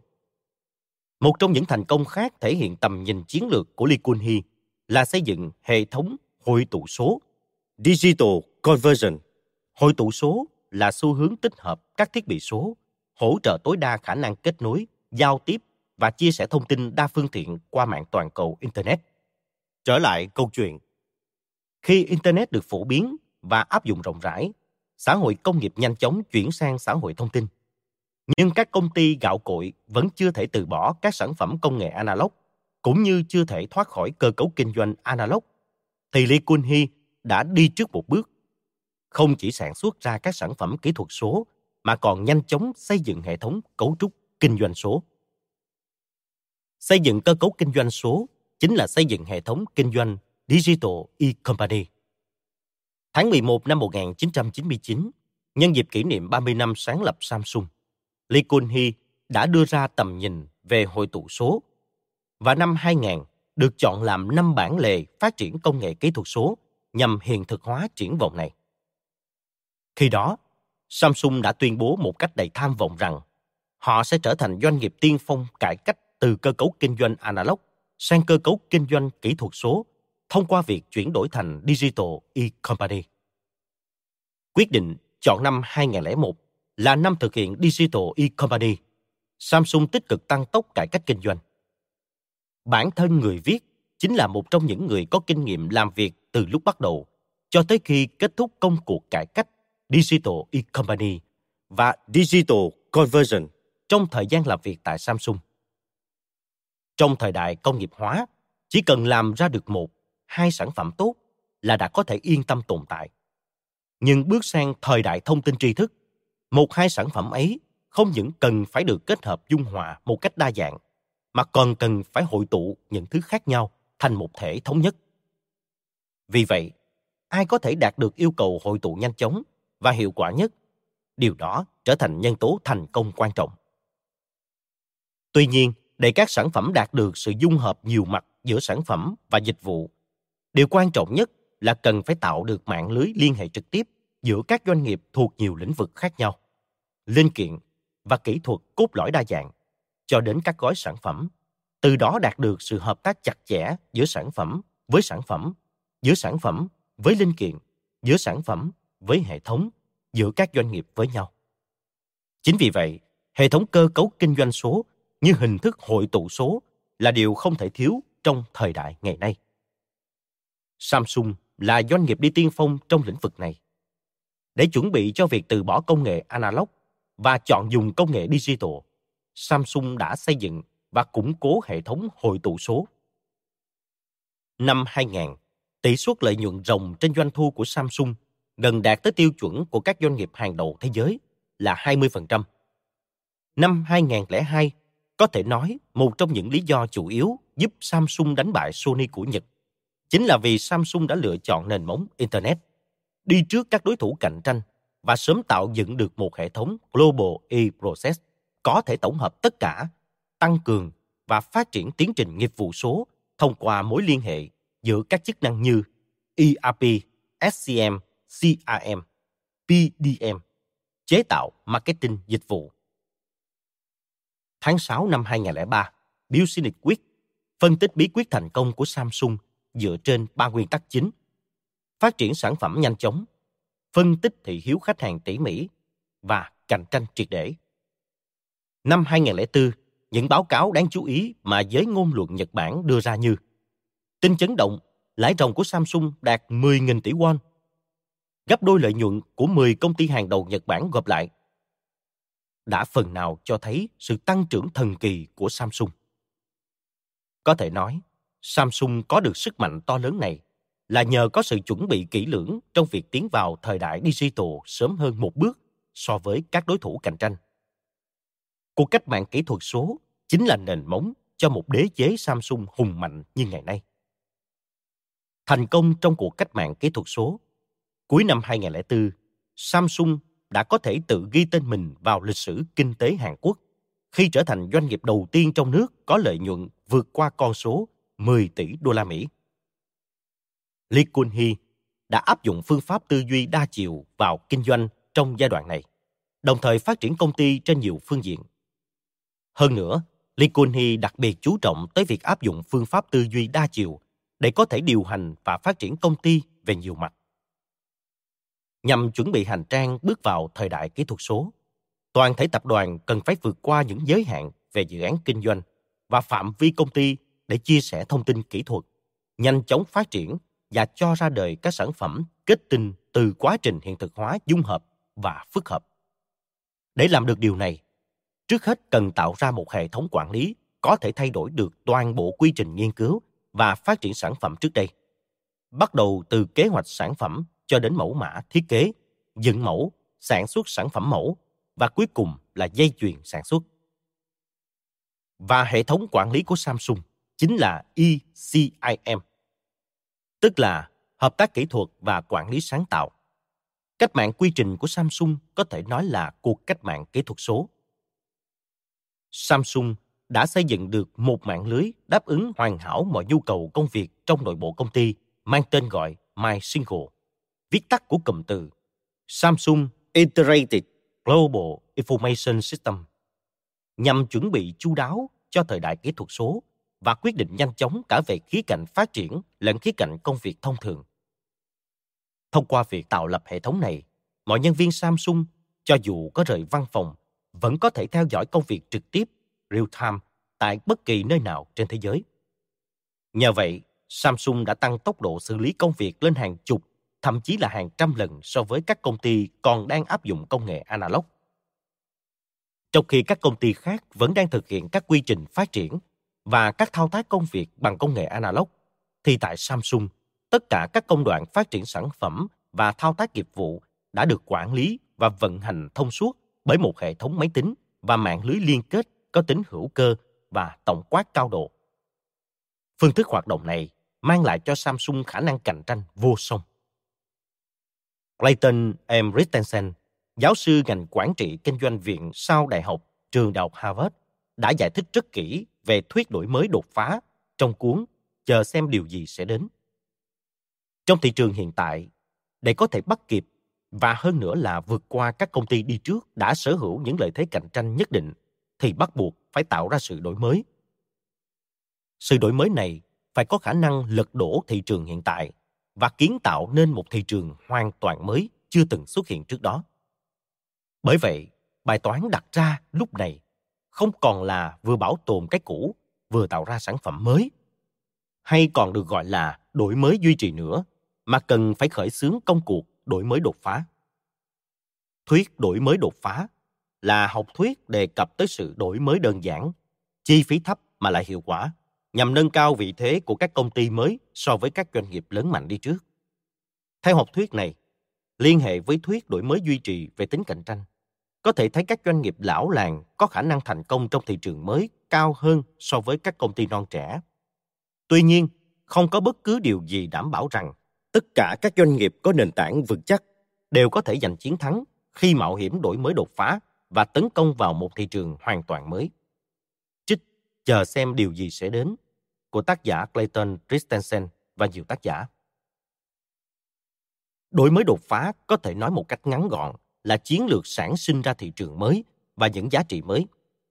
Lee Kun-hee đã nhìn thẳng vào sự thật là các đối thủ đi trước đã hoàn toàn chiếm ưu thế trong thị trường công nghệ analog và hy vọng duy nhất cho Samsung là tự tạo cho mình lợi thế trở thành người đi tiên phong mở đường trong thị trường mới, thị trường công nghệ kỹ thuật số. Ở phương diện này, Lee Kun-hee đã theo đuổi một hình thức đổi mới mang tính đột phá và con đường mà ông lựa chọn đã thực sự dẫn tới thành công. Diễn đạt một cách chính xác thì ông đã tìm ra và nắm chắc cơ hội không để tuột mất. Có vô số các nhà kinh doanh chỉ thụ động tiếp nhận những thay đổi của thời đại. Nhưng bên cạnh đó, cũng có không ít người cảm nhận được và tích cực nắm bắt từng bước chuyển mình dù là khẽ khàng nhất của thời cuộc. Tuy nhiên, ngay trong các biến hóa mang tính thời đại ấy, rất hiếm khi xuất hiện một nhà kinh doanh coi chính những biến đổi đó là cơ hội, mà hơn nữa còn là những cơ hội ngàn vàng. Có thể nói Lee Kun Hee chính là một trong những người như vậy. Một doanh nhân không chỉ biết nhìn ra cơ hội, mà quan trọng hơn còn biết cách tận dụng cơ hội ấy sao cho hiệu quả nhất. Thành quả có được bằng cách giải quyết vấn đề chỉ ở mức độ khôi phục lại được vị trí bình thường vốn có. Nếu chỉ giải quyết vấn đề thì lợi ích tối đa thu được cũng chỉ dừng lại ở việc loại bỏ những yếu tố cản trở doanh nghiệp phát huy năng lực vốn có. Thành quả của một doanh nghiệp chân chính phải xuất phát từ việc tìm kiếm cơ hội. Như lời của Peter Drucker, cha đẻ của ngành quản trị kinh doanh hiện đại, Lee Kun-hee có thể cùng Samsung tạo dựng nên những thành công vang dội trong thời đại cạnh tranh không giới hạn, không phải bởi ông là một nhân vật có tài năng xuất chúng, mà chính xác hơn, ông là nhân vật sở hữu khả năng tìm kiếm cơ hội xuất chúng. Ở khía cạnh này, có thể thấy Lee Kun-hee đã bắn một mũi tên trúng hai đích khi vừa giải quyết được vấn đề, vừa có thể gặt hái được thành tựu mới chỉ bằng việc tìm ra một cơ hội mới, chứ không phải bằng cách giải quyết vấn đề như Peter Drucker vạch ra. Bởi vậy, người viết cho rằng Chủ tịch Lee thực sự là một tài năng vượt trội hơn người. 3. Thiết kế Lựa chọn thiết kế Năm nay được chọn là năm cách mạng về mẫu thiết kế đối với tất cả các sản phẩm của tập đoàn. Chúng ta hãy tập trung toàn bộ nhân lực trong toàn tập đoàn để tạo nên những đổi mới đột phá trong các mẫu thiết kế vốn ấp ủ toàn bộ linh hồn và triết lý kinh doanh của Samsung. Trích lời phát biểu chúc mừng năm mới năm 1996 của Lee Kun-hee. Trong lời phát biểu chúc mừng năm mới năm 1996, Lee Kun-hee đã đưa ra mục tiêu tập trung nhân lực toàn tập đoàn trong cuộc cách mạng cải tiến những mẫu thiết kế chứa đựng linh hồn và triết lý kinh doanh của Samsung. Đồng thời chọn năm 1996 là năm cách mạng về mẫu thiết kế và năm khai sinh tôn chỉ kinh doanh đề cao mẫu mã của Samsung. Trước đó, Lee Kun-hee từng đưa ra quan điểm về mẫu mã sản phẩm và kiên quyết bảo vệ ý kiến.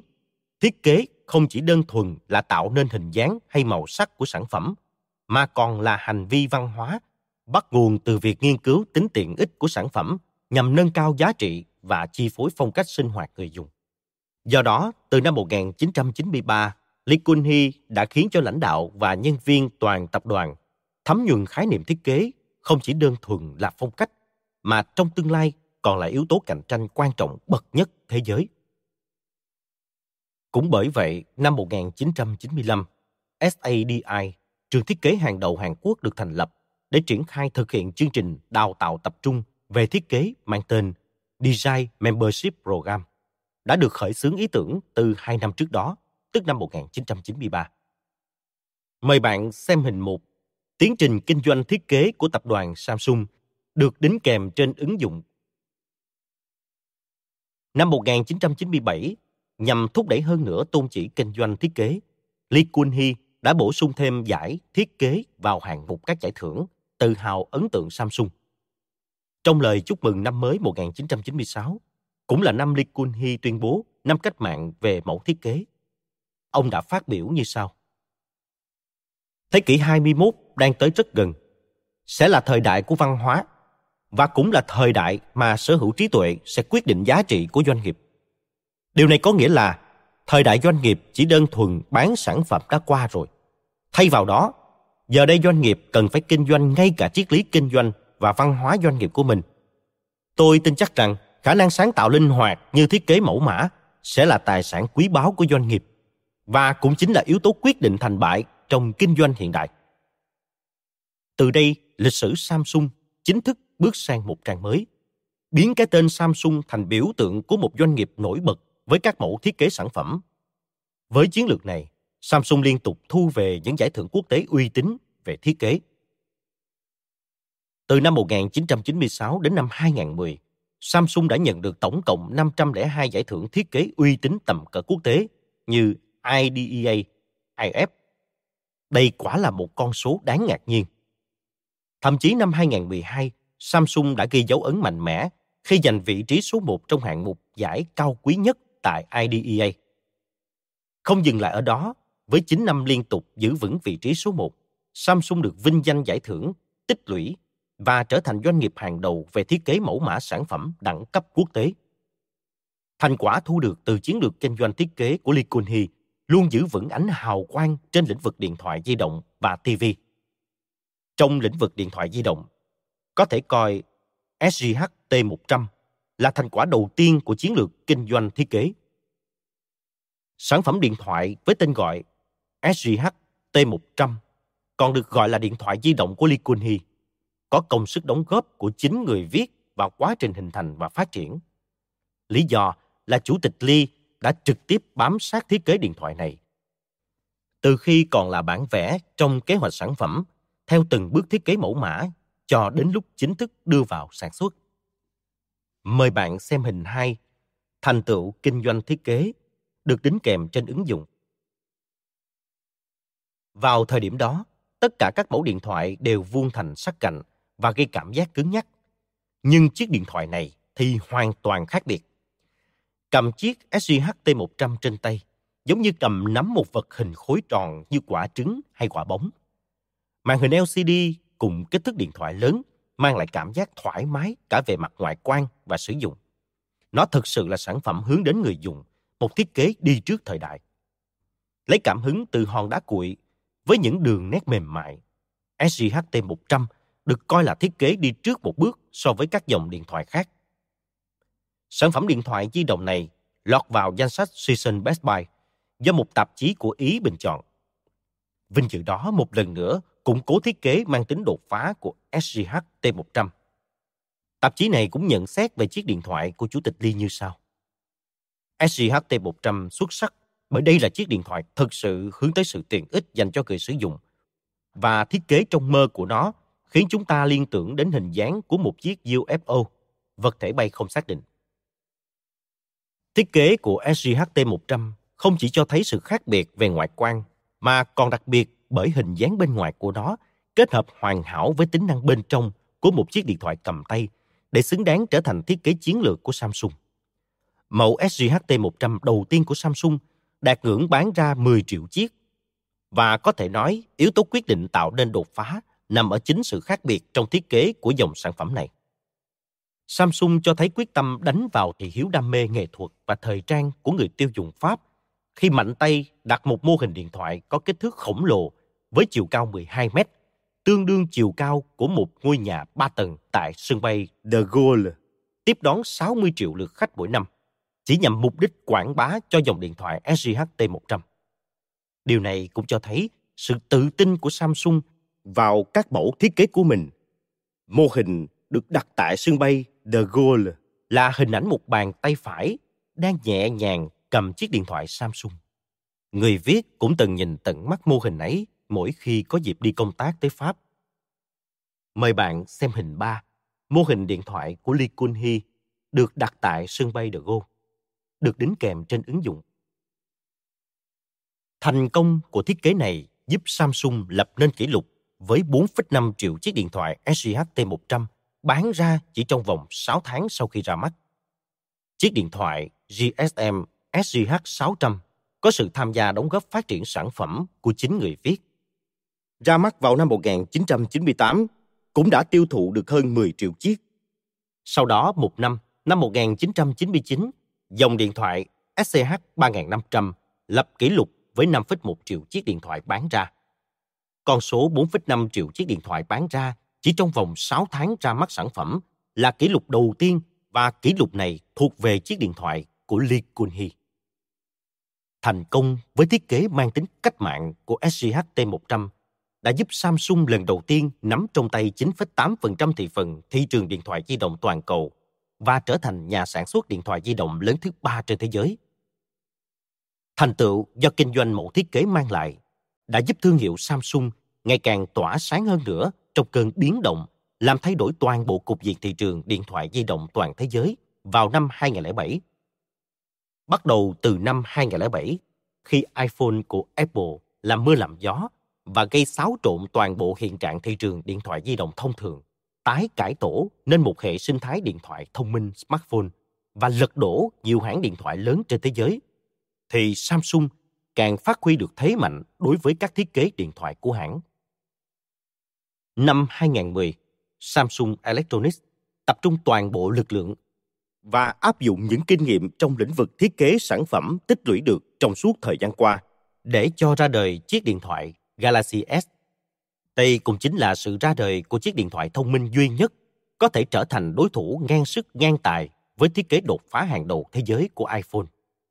Đặt giả thiết, vào thời điểm iPhone làm mưa làm gió trên toàn thế giới vào năm 2002, nếu như Samsung không có được một sản phẩm với thiết kế tiêu chuẩn quốc tế như Galaxy, thì họ không chỉ đánh mất vị trí thương hiệu điện thoại di động số một thế giới đang nắm giữ hiện nay, mà không chừng còn chịu chung số phận sụp đổ và rơi vào quên lãng như thực tế mà những ông lớn một thời như Nokia đang phải hứng chịu.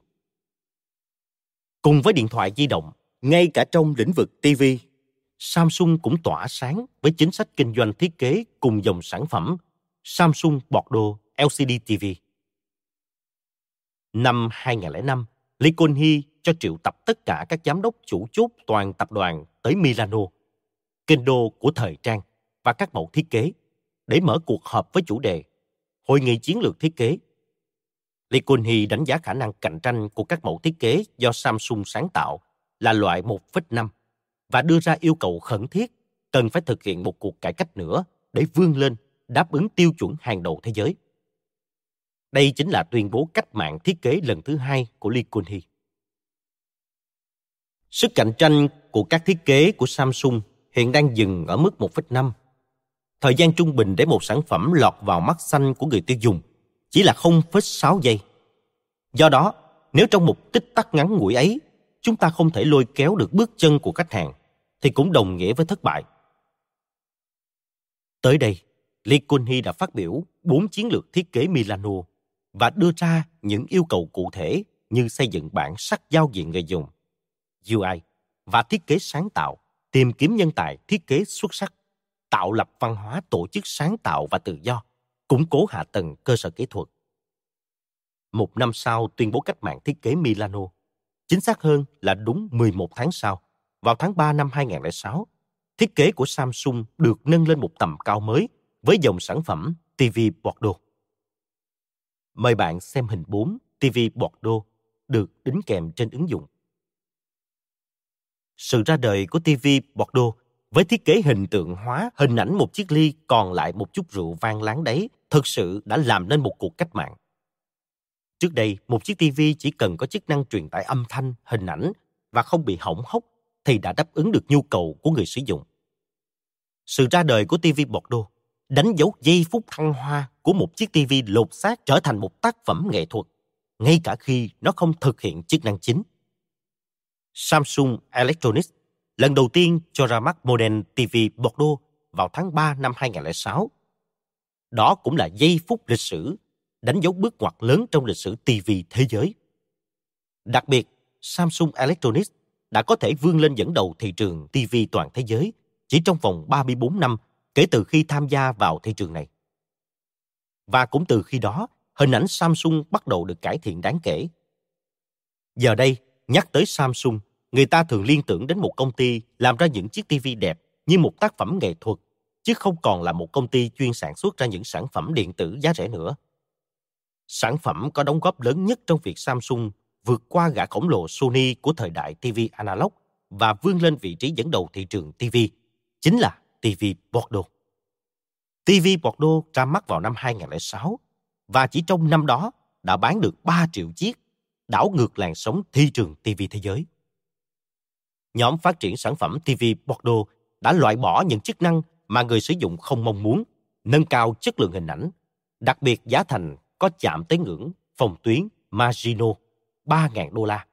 Và dù cho chiếc TV được coi là một tác phẩm nghệ thuật hay là đồ điện gia dụng, thì Samsung cũng không từ bỏ thiết kế TV màn hình lớn. Thiết kế ngoại quan gần giống với một ly rượu kết hợp với cảm giác như trong ly còn để lại một chút rượu vang. Chính là yếu tố khiến cho thiết kế này trở nên hoàn thiện hơn. Một chiếc TV hoàn hảo thực thụ phải khiến cho người ta cảm nhận được sự tồn tại hiển hiện của nó ngay cả khi nó tắt. Đây chính là tôn chỉ dẫn đến sự ra đời của TV Bordeaux. Kết quả là Samsung không những cho ra đời một dòng sản phẩm mới, mà còn lập nên một cú hit chưa từng có trong lịch sử khi thay đổi quan niệm TV là thiết bị thu phát tín hiệu và vô tuyến truyền hình thành một phần không thể thiếu của không gian sống.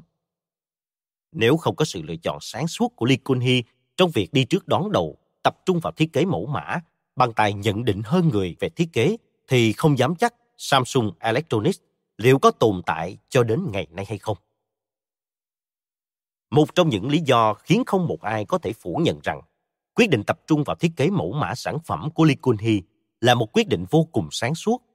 Bởi vì vào những năm 1990, khi các công ty Hàn Quốc đồng loạt cắt giảm triệt để giá thành sản phẩm để tập trung vào chất lượng hình ảnh, thì Samsung đã mạo hiểm đi theo một hướng hoàn toàn khác.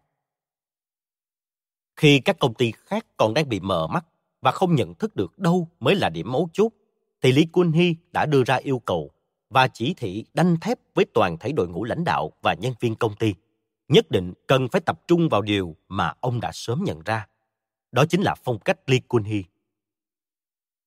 Có thể nói, cơ sở cho phong cách Lee Kun-hee là khả năng nhìn thấu suốt những điều mà người khác không thể nhìn thấy được và đưa ra những quyết định sáng suốt dựa trên khả năng nhìn thấu suốt ấy.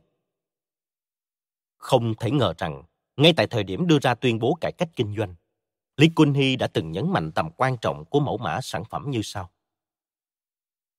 Trong tương lai, mẫu mã thiết kế sẽ trở thành mối quan tâm hàng đầu của toàn thế giới. Cá tính sẽ được coi trọng.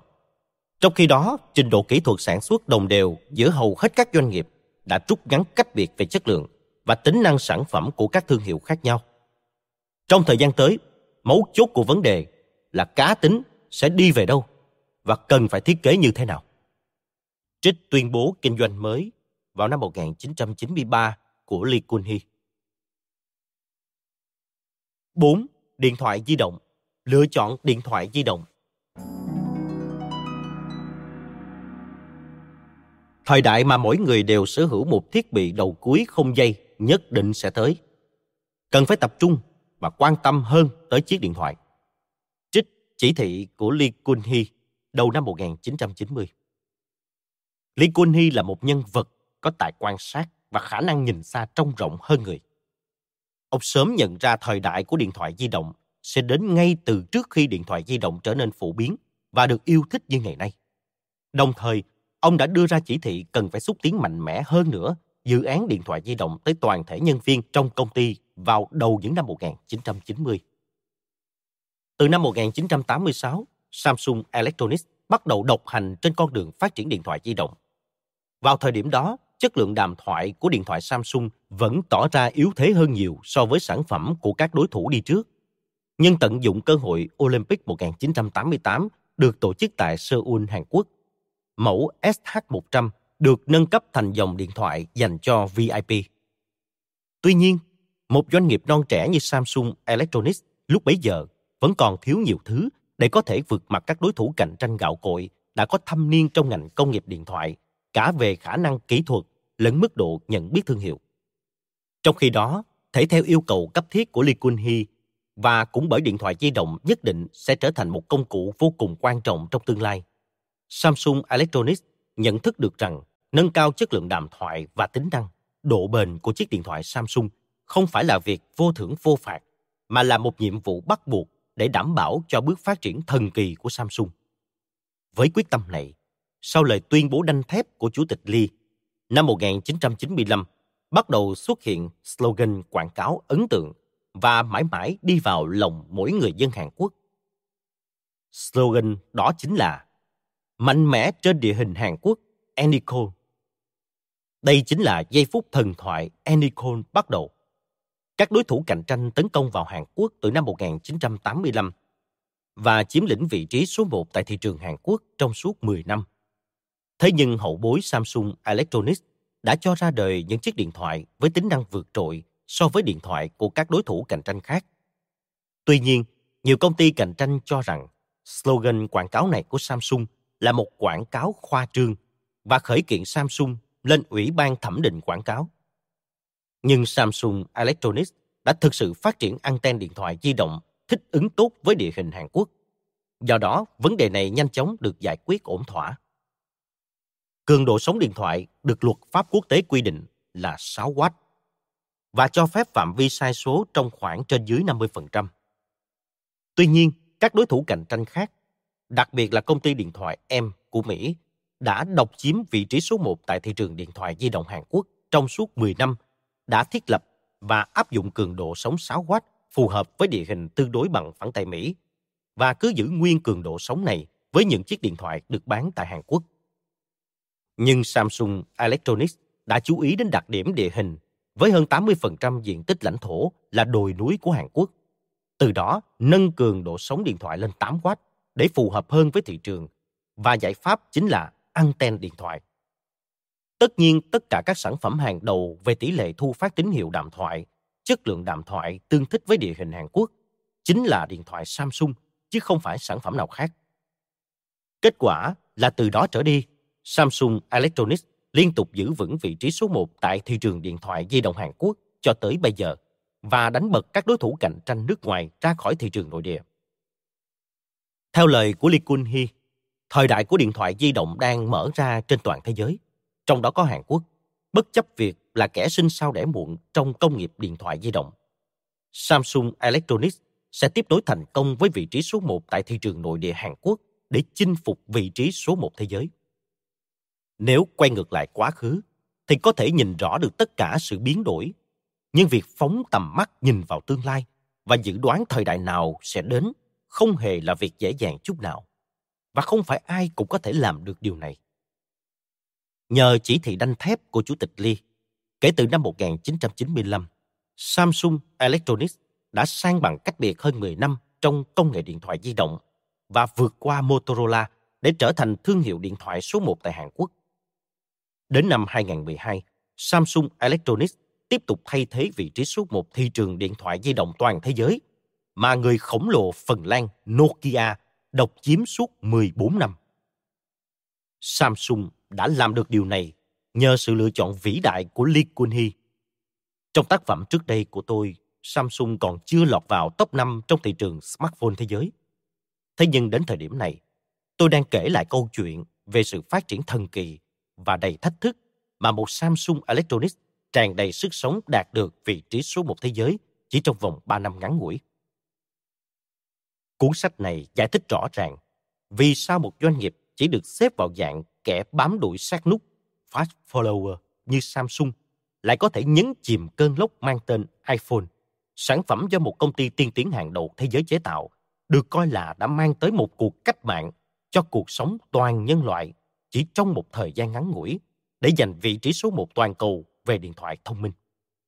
Samsung Electronics đã sử dụng chiến lược của kẻ bám đuổi sát nút, nhanh chóng phân tích và làm ra một sản phẩm tương tự ngay khi công ty ở vị trí số 1 vừa tung ra thị trường một sản phẩm tốt, liên tục tạo ra doanh thu dựa trên cơ sở là chiến lược marketing toàn cầu mạnh mẽ của Samsung.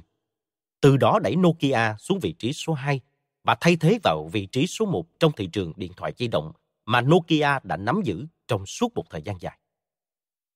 Nokia đã nắm giữ vị trí số 1 trong 14 năm ròng và suốt thời gian đó, Samsung Electronics luôn theo sát Nokia, đóng vai trò của một fast follower. Như vậy, Nokia và Samsung Electronics đã có một sự phân chia ngầm về thị trường điện thoại di động để cả hai cùng tồn tại trong một thời gian dài cho tới khi xuất hiện một vị khách không mời mà đến. Vị khách không ai mời đó chính là Apple. Kẻ ngoại đạo trong lĩnh vực sản xuất và phân phối điện thoại di động cùng với Steve Jobs, nhà lãnh đạo tài năng bậc nhất của Apple. Có thể dùng từ sao chổi để nói về iPhone, chiếc smartphone do Apple sản xuất. Thế nhưng trên thực tế, iPhone cũng không khác nào vật thể lạ từ trên trời rơi xuống và bỗng chốc tạo ra một cơn lốc có sức mạnh ghê gớm, gạt bỏ hoàn toàn cái cũ và mang tới một phong cách sống hoàn toàn mới cho nhân loại. Phong cách mang tên thời đại smartphone. Trong những năm đầu tiên, khi làn sóng iPhone mới nổi lên, cả Nokia và Samsung đều chưa thể cảm nhận được mối đe dọa nào đáng kể. Tuy nhiên, cơn sóng iPhone càng ngày càng trở nên mạnh mẽ. Từ năm 2009 đã phá hủy hoàn toàn hệ sinh thái của ngành công nghiệp smartphone và tạo ra hệ sinh thái smartphone mới. Cuối cùng, chỉ trong vòng 2-3 năm sau đó, ngành công nghiệp chế tạo smartphone thế giới tiếp tục được chứng kiến một thay đổi tầm cỡ. Đó là sự kiện ông Hoàng một thời tung hoành tại vị trí số một toàn cầu trong suốt 14 năm, bị một kẻ bám đuổi sát nút như Samsung, truất ngôi để thay thế vào vị trí thương hiệu điện thoại di động hàng đầu thế giới. Tuy nhiên, trong quá trình này, có một sự thật mà chúng ta không thể bỏ qua. Đó là tại sao người khổng lồ với tiềm lực về vốn và kỹ thuật mạnh mẽ như Nokia lại thất bại trước lời thách đấu đến từ một tân binh vô danh trong ngành công nghiệp smartphone như Apple. Trong quá trình này, làm thế nào để Samsung có thể thoát khỏi định mệnh cùng chung số phận hẩm hiu với Nokia? Và có một điều nhất định cần phải được đưa lên bàn mổ xẻ. Đó là tại sao Samsung Electronics không những bình an vô sự sau cơn sóng gió, mà hơn nữa còn có thể tận dụng tình thế rối ren để thực hiện cú nhảy vọt chưa từng có, giành được vị trí số một thế giới từ tay Nokia. Bởi vì thông qua sự kiện, chúng ta có thể rút ra bài học quý báu. Cần phải hành động và ứng phó như thế nào để vượt qua khó khăn trong thời loạn lạc. Vậy hãy cùng quay trở lại chủ đề chính. Trong giây phút mà người khổng lồ Nokia sụp đổ, Samsung Electronics đã làm gì để không bị kéo xuống hố đen cùng người khổng lồ, mà ngược lại còn có thể lấy đà thực hiện cú nhảy vọt thời đại trong chính thời khắc định mệnh ấy. Trước hết, có thể nói căn nguyên sâu xa dẫn tới sự sụp đổ của Nokia chính là sự tự mãn và tâm lý ngủ quên trên chiến thắng của ông Hoàng một thời. Trước iPhone của Apple, chưa từng có một sản phẩm smartphone nào có đủ sức mạnh uy hiếp đế chế vững chãi mà Nokia đã tạo dựng trong nhiều năm. Bởi vậy, đứng trên lập trường của một doanh nghiệp lớn, Nokia không thể cảm nhận được mối hiểm họa đang rình rập khi Apple xuất hiện cùng với iPhone. Hơn nữa, trên thực tế, trước iPhone, thế giới đã từng ghi nhận làn sóng mang tên BlackBerry. Do đó có thể nói, trước iPhone, đại danh từ smartphone mới chỉ dừng lại ở BlackBerry. Điện thoại mang tên BlackBerry do Research in Motion, một công ty IT tiêu biểu của Canada sản xuất. Trước khi làn sóng iPhone chính thức trỗi dậy, thì thế giới đã chứng kiến sự ra đời lũ lượt của những chiếc smartphone mang thương hiệu BlackBerry. Tại nhiều nước trên thế giới, ngoại trừ Hàn Quốc, BlackBerry được yêu thích tới mức xuất hiện cụm từ hội chứng Crackberry. Crackberry là một từ ghép được tạo bởi crack và blackberry. Crack vừa có nghĩa là bẻ gãy, vừa có nghĩa là cocaine, tên một loại ma túy. Blackberry không thực sự gây được tiếng vang tại thị trường Hàn Quốc, nhưng không ai có thể phủ nhận độ hot của chiếc smartphone này tại các quốc gia khác trên thế giới. Mời bạn xem hình 5 BlackBerry được đính kèm trên ứng dụng. Cũng bởi vậy mà ngay cả khi làn sóng iPhone nổi lên, Nokia cũng chỉ nhận định đây chẳng qua chỉ là một trường hợp điển hình về thành công chấp nhoáng, sớm nở, chống tàn của một tân binh đưa ra thị trường một sản phẩm mới mang tính chất đổi gió đối với người tiêu dùng. Thế nhưng, phải đến sau này cây khổng lồ mới ngộ ra rằng đây thực sự là một mầm họa. Cái giá mà Nokia phải trả cho sự khinh suất của mình chính là ngôi vị số một thế giới. Samsung Electronics cũng đã bị ảnh hưởng không nhỏ từ thách thức to lớn mà iPhone tạo ra. Thế nhưng trong tình thế nguy cấp ấy, Chủ tịch Lee Kun-hee đã xuất hiện. Vì một số lý do, Lee Kun-hee tạm thời lùi về tuyến sau. Nhưng năm 2010, ông một lần nữa trở về tuyến đầu chèo lái con thuyền Samsung và ngay lập tức cho thấy ý chí quyết đoán của mình sau khi tới thăm nhà máy điện thoại di động của Samsung Electronics đặt tại Gumi. Hãy sản xuất ra những chiếc smartphone mạnh mẽ hơn bất cứ chiếc smartphone nào trên thế giới. Đây chính là yêu cầu cấp thiết duy nhất chỉ thị duy nhất Lee Kun-hee gửi tới toàn thể lãnh đạo và nhân viên sau khi đến thăm xưởng sản xuất điện thoại di động tại nhà máy Suwon hai năm sau khi quay trở lại với công việc kinh doanh của tập đoàn vào tháng 3 năm 2010. Ông đã nhấn mạnh rằng chỉ trong vòng 10 năm nữa, tất cả những sản phẩm đã từng đại diện cho Samsung tính đến thời điểm này đều sẽ biến mất. Và đối với các lĩnh vực mới, trong đó có smartphone, cần phải đặc biệt theo dõi sát sao quá trình xúc tiến dự án. Bất ngờ là trong tình thế bị nhiều đối thủ cạnh tranh dồn ép tại thị trường smartphone và nhất là làn sóng iPhone đang dấy lên mạnh mẽ. Một công ty cho đến tận năm 2009 vẫn chưa thể lọt vào trong top 5 thế giới như Samsung Electronics lại chọn thời điểm này để thực hiện bước ngoặt và mạnh mẽ vươn lên. Ba tháng sau khi Lee Kun-hee đưa ra chỉ thị, một kỳ tích đã xuất hiện. Bởi vì chính trong ba tháng đó, Galaxy S, đối thủ ngang tài ngang sức duy nhất, có thể làm dịu cơn sóng iPhone, ra mắt thị trường điện thoại. Đây cũng chính là lý do để gọi Galaxy S là điện thoại của Lee Kun-hee. Với Galaxy S, Samsung Electronics không chỉ dần đuổi kịp Apple, mà hơn nữa còn tạo cú nhảy vọt giành vị trí số một thị trường điện thoại di động và smartphone toàn thế giới. Lý do lớn nhất để có thể đánh giá rằng vào thời điểm này, những chỉ thị và yêu cầu của Lee Kun-hee còn quan trọng hơn bất cứ một chiến lược kinh doanh nào. Là bởi cho tới đến thời điểm này, Samsung Electronics chưa từng sở hữu một sản phẩm mang tính cách mạng nào. Hay nói cách khác, họ chưa từng tạo ra một sản phẩm nào đáng để thế giới phải kinh ngạc. Mà thậm chí nếu không cương quyết cải cách thì không biết chuỗi thất bại còn kéo dài đến bao giờ.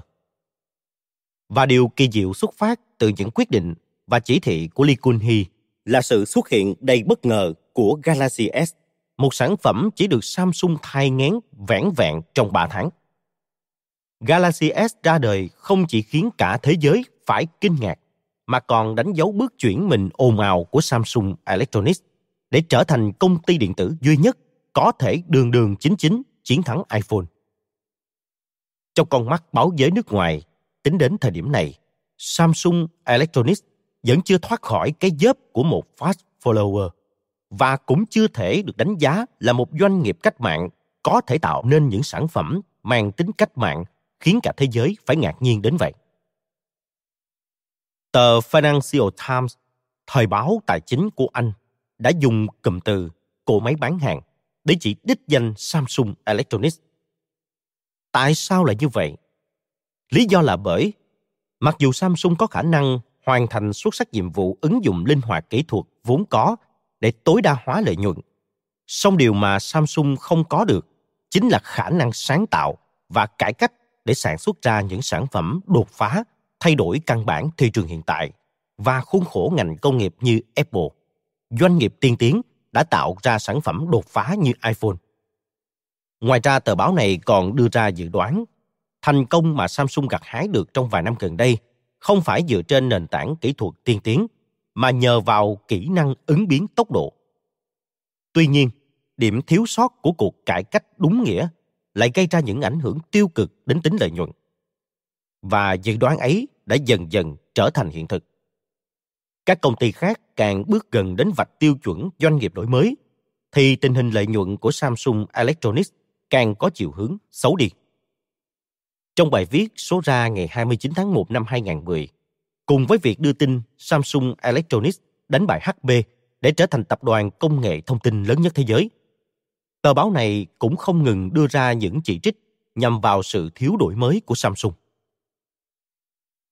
Chỉ tính riêng việc thiếu sáng tạo và kỹ thuật, đáng để coi là sản phẩm chiến lược như dòng sản phẩm tablet PCI Pad được Apple đưa ra trình làng mới đây, đã được coi là một yếu kém của Samsung.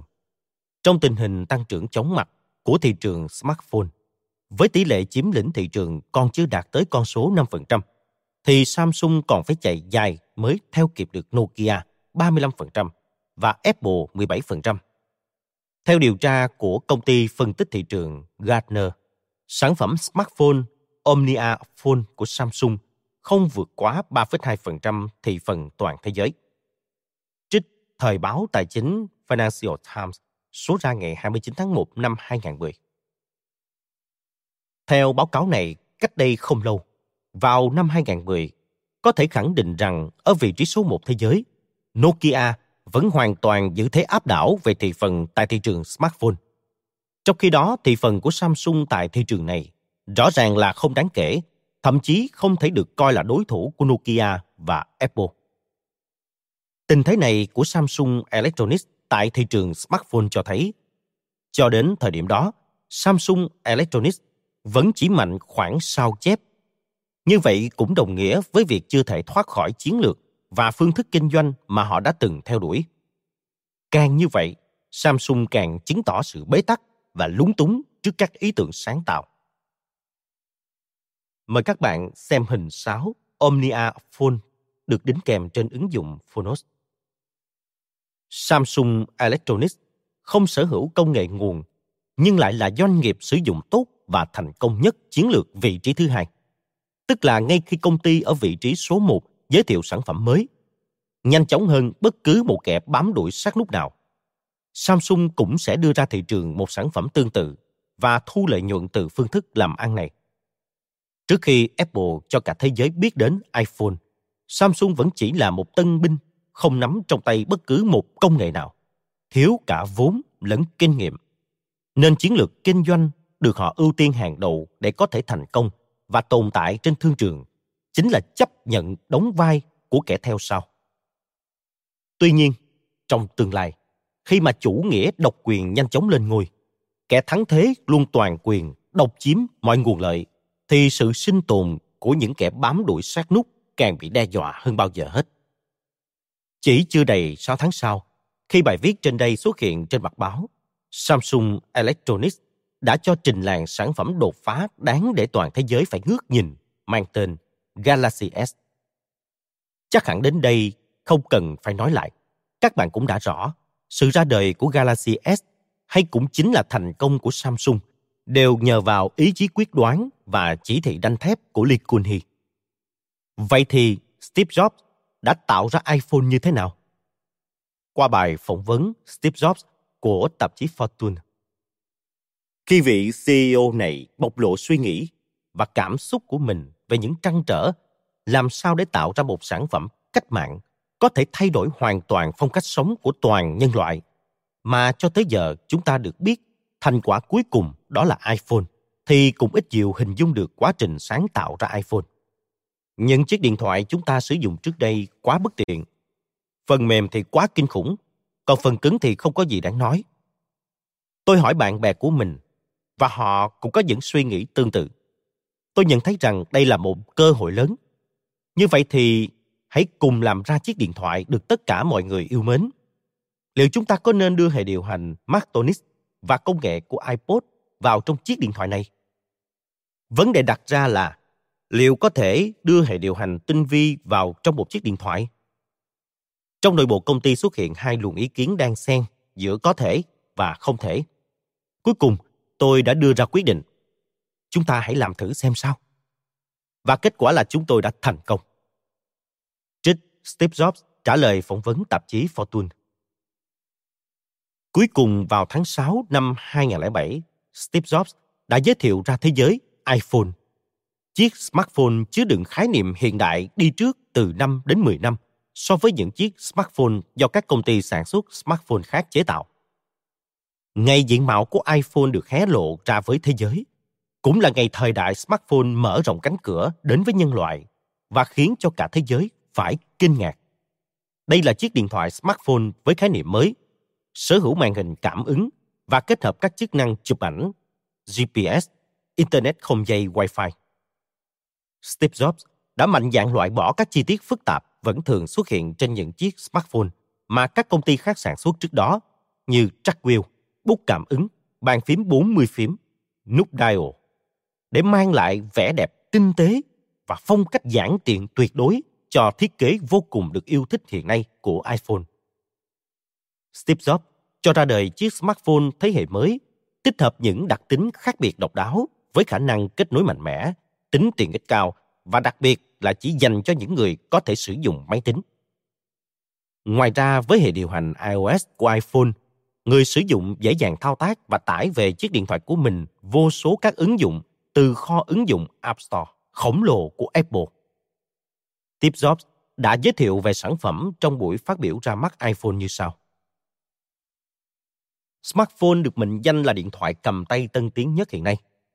Thông thường, nếu đã gọi là smartphone, thì có nghĩa đó là chiếc điện thoại được tích hợp các chức năng như đàm thoại, gửi email, internet và chức năng tìm kiếm. Nhưng smartphone thực ra lại có một điểm không được thông minh cho lắm. Bởi thực tế là smartphone rất khó sử dụng. Điện thoại di động vốn dĩ vẫn bất tiện và phức tạp như vậy. Những sản phẩm thông minh hơn so với những chiếc điện thoại trước đây đang lần lượt ra đời, nhưng dường như người sử dụng vẫn còn phải chật vật với những bất tiện mà các sản phẩm này mang lại. Ngay từ những chức năng đơn giản nhất cũng khiến người sử dụng mất rất nhiều thời gian để làm quen. Bởi vậy, điều mà chúng tôi vẫn đang theo đuổi là tạo ra một sản phẩm thực sự thông minh. Nói theo cách khác là một sản phẩm mang tính đột phá và dễ sử dụng. Và kết quả chính là iPhone. Trong khoảng thời gian từ năm 2007 cho đến năm 2008, iPhone 3G ra đời. Sau đó iPhone 3GS tiếp tục xuất hiện vào năm 2009. Tháng 11 năm 2009 tại Hàn Quốc bắt đầu bày bán những chiếc iPhone 3GS đầu tiên. Trong lần xuất hiện đầu tiên, Apple đã không đạt được chỉ tiêu mà họ mong muốn. Tỷ lệ sử dụng iPhone chỉ chiếm không quá 5% thị trường smartphone toàn thế giới. Một trong những lý do của việc đó là người sử dụng phải bỏ ra một số tiền khá lớn mới có thể sở hữu được một chiếc iPhone với giá khởi điểm là khoảng 599 đô la. Tuy nhiên, khi Apple tung ra thị trường một sản phẩm nâng cấp với tốc độ xử lý cao, tinh tế và mạnh mẽ hơn là iPhone 3GS, thì thị trường điện thoại di động mới thực sự bị chao đảo. iPhone là chiếc smartphone được bán ra với tốc độ chóng mặt nhất trong lịch sử smartphone thế giới và bắt đầu thổi bùng lên cơn lốc smartphone. Apple ngày càng nối dài thêm vào danh sách thị trường của hãng và bắt đầu tạo nên cơn sốt trên toàn thế giới. Một trong số đó chính là Hàn Quốc, quê hương của Samsung Electronics. Tháng 11 năm 2009, iPhone chính thức xuất hiện tại thị trường Hàn Quốc và được rất nhiều người yêu thích. Chính lúc này, Samsung bắt đầu cảm nhận được những mối đe dọa đầu tiên. Cuối cùng mối đe dọa ấy cũng trở thành hiện thực và chỉ trong phút chốc đã đẩy Samsung từ thời đại công nghiệp hóa trong quá khứ chỉ tập trung vào phần cứng xuống thành một công ty chế tạo lạc hậu trong thời đại hiện nay. Không dừng lại ở đó, sự nổi lên bất thường của Apple bỗng nhiên đẩy lùi chính phủ Hàn Quốc và các doanh nghiệp thông tin di động của Hàn Quốc xuống mức tụt hậu về mobile network và mobile internet. Tình thế này khiến cho các doanh nghiệp công nghệ thông tin mà tiêu biểu là Samsung Electronics phải chịu nhiều chỉ trích từ phía chính phủ. Đây là một hiện thực không thể chối bỏ.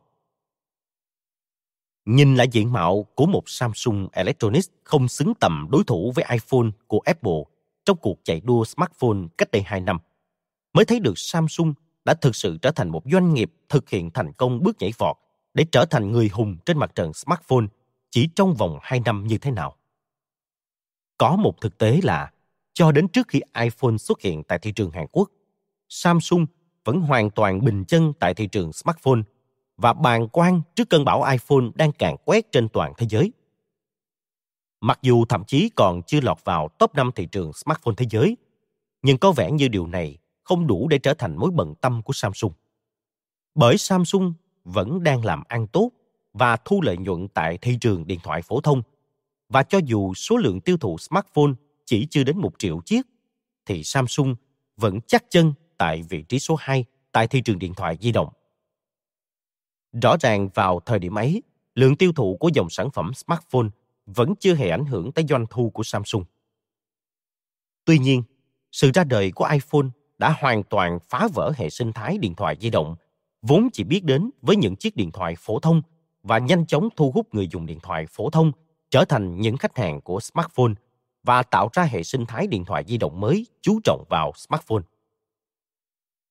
Công ty phân tích thị trường Strategy Analytics cho biết, quý 1 năm 2009, Samsung Electronics chỉ bán ra 1,3 triệu chiếc smartphone.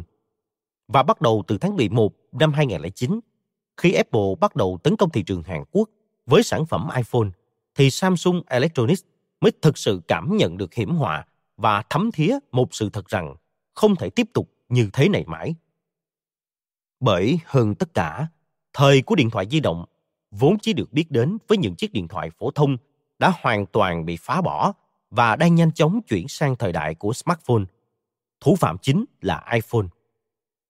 Là một trong những người đầu tiên nhìn thấu được vấn đề này, Lee Kun-hee đã dứt khoát đưa ra yêu cầu tạo ra sản phẩm smartphone thông minh nhất thế giới để trở thành đối thủ xứng tầm có thể hạ gục được iPhone và tập trung toàn lực đặt cược toàn bộ sự sống còn của cả công ty vào dự án smartphone.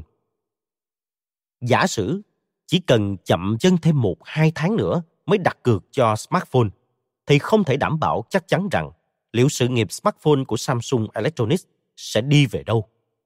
Bởi vào thời điểm này, thế giới hoàn toàn có thể giải thích được một sự thật lịch sử là tình thế căng thẳng hiện nay của Nokia khi hãng này chỉ chậm đối đầu với hiện thực có một hai tháng nhưng đã để vụt mất thời khắc vùng lên phản công và phải chấp nhận rời khỏi vị trí số một vốn thuộc về mình như thế nào. Đến đây, không cần thêm bất kỳ một lời giải thích nào nữa, bởi thực tế hiện nay đã là minh chứng rõ ràng nhất rằng sự lựa chọn của Lee Kun-hee hoàn toàn sáng suốt. 5. LCD Sắp đặt lại LCD Anh hãy xem xét phương án chuyển bộ phận sản xuất LCD đang đặt tại Samsung SDI về Samsung Electronics đi. Ngay khi trở về nước, tôi sẽ triệu tập cuộc họp với giám đốc các công ty thành viên về vấn đề này.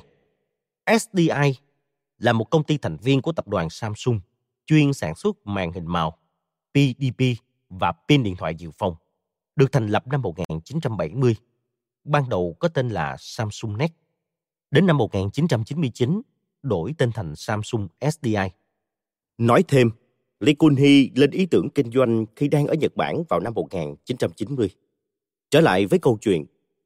Năm 1990, tại Nhật Bản, khi đang lên ý tưởng kinh doanh, Lee Kun-hee đã bất ngờ cho gọi trưởng phòng thư ký Kim Sun Taik để giao nhiệm vụ này.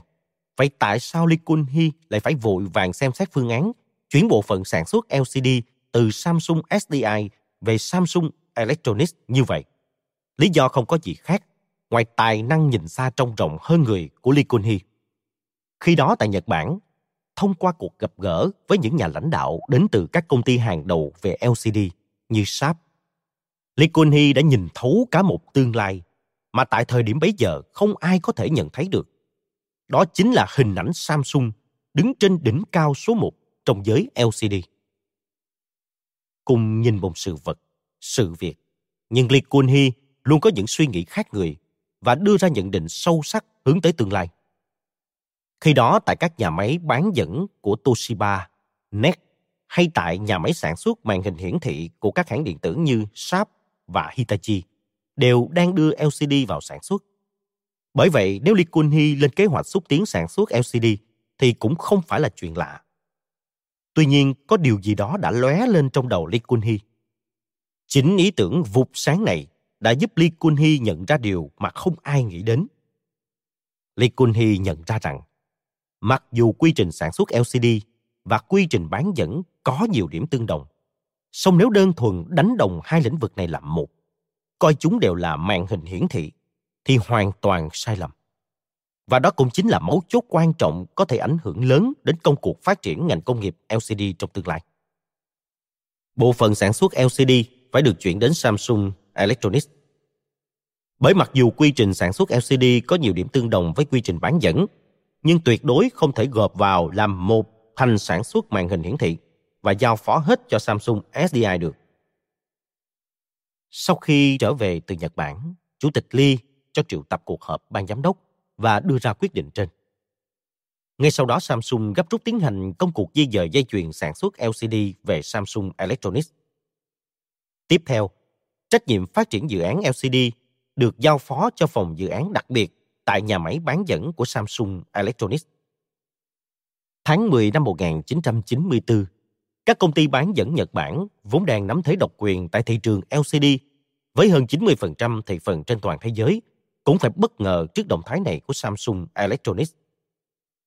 Mặc dù phát triển muộn hơn, nhưng Samsung lại cho trình diện sản phẩm mẫu TFT LCD 14 inch tại triển lãm màn hình hiển thị có quy mô lớn nhất thế giới, triển lãm màn hình LCD quốc tế. Mặc dù là người đi sau, nhưng Samsung đã bắt đầu sản xuất hàng loạt panel khung hiển thị 10.4 inch từ năm 1995. Nhưng thật không may, dự án này không những sản xuất ra một loạt sản phẩm lỗi với tỷ lệ hàng lỗi lên tới gần 50%, mà sự kèn cựa gây gắt của các đối thủ cạnh tranh còn khiến Samsung một phen lao đao vì thua lỗ. Các công ty lão làng như sáp liên tục hạ giá thành của panel 10.4 inch, đồng thời nhanh chóng tung panel 11.3 inch ra thị trường. Trong khi đó, các công ty LCD khác cũng ăn theo và lấy panel 11.3 inch làm sản phẩm chủ lực. Cùng lúc, các nhà sản xuất notebook, máy tính sách tay cũng đồng loạt yêu cầu cung cấp màn hình hiển thị 11.3 inch. Tất cả các doanh nghiệp sản xuất LCD gạo cội và các công ty sản xuất notebook mua LCD bắt đầu coi 11.3 inch là quy chuẩn. Tuy nhiên qua kinh nghiệm với dự án bán dẫn, Samsung hiểu được nếu chỉ cam chịu làm kẻ đi sau, bước theo dấu chân của người đi trước, thì Samsung mãi mãi không thể thoát khỏi cái mát tân binh. Được tiếp sức bởi sự lựa chọn đúng đắn của ban lãnh đạo và cũng chính là những người hiểu rõ nhất về việc chuyển bộ phận LCD về Samsung Electronics, nơi có nhà máy bán dẫn của tập đoàn. Samsung Electronics quyết định nhảy cốc, phát triển thẳng lên panel 12.1 inch, ngay khi các đối thủ cạnh tranh còn đang tập trung vào panel 11.3 inch. Samsung Electronics xuất phát điểm chỉ là một tân binh trong ngành bán dẫn, nhưng đã sớm bắt tay vào công nghệ phiến bán dẫn 8 inch, trong khi các công ty khác còn đang tập trung vào công nghệ phiến bán dẫn 6 inch và ngay lập tức thu được thành công lớn, vượt qua các đối thủ tầm cỡ. Lần này, câu chuyện về LCD cũng mở ra với những tình tiết tương tự. Tuy nhiên, trong tình hình tất cả các nhà quản lý và các đối tác trong và ngoài nước đều đưa ra yêu cầu màn hình 11.3 inch, thì trong tập thể nhân viên bắt đầu dấy lên sự lo ngại trước quyết định này của ban lãnh đạo. Nhưng một khi quyết định đã được đưa ra, thì Lee Kun Hee sẽ không thu lại, mà quyết tâm cao độ để thực hiện bằng được. Trong bầu không khí đấu trí nặng nề, Samsung rục rịch triển khai dự án panel 12.1 inch Trước động thái này của Samsung, nội bộ Toshiba cũng ngầm đưa ra quyết định cho riêng mình. Ban đầu do e ngại còn quá sớm để tiến tới thế hệ màn hình 12.1 inch, hai nhà sản xuất notebook đình đám nhất lúc bấy giờ là Toshiba và Dell vẫn tập trung vào công nghệ 11.3 inch. Nhưng họ cũng biết rõ hơn ai hết, thời điểm chuyển giao sang 12.1 inch sớm muộn gì cũng đến. Mặc dù thấy ngạc nhiên, song họ cũng nhận thức được rằng một tân binh như Samsung đang dùng toàn lực phát triển và sản xuất 12.1 inch và rõ ràng đã đi trước mình một bước trong công nghệ này. Mặt khác bản thân Samsung Electronics cũng biết rằng cần phải đi trước, tạo thị trường và chiếm lĩnh thị trường thì mới có thể thoát khỏi hình ảnh của kẻ đi sau. Vào năm 1996, trong khi các doanh nghiệp khác vẫn còn sản xuất hàng loạt 11.3 inch, thì Samsung Electronics bắt đầu sản xuất 12.1 inch với số lượng lớn. Và kết quả là chỉ trong vòng 6 tháng, tiêu chuẩn 11.3 inch do các công ty tiên phong đặt ra đã sớm chuyển thành tiêu chuẩn 12.1 inch.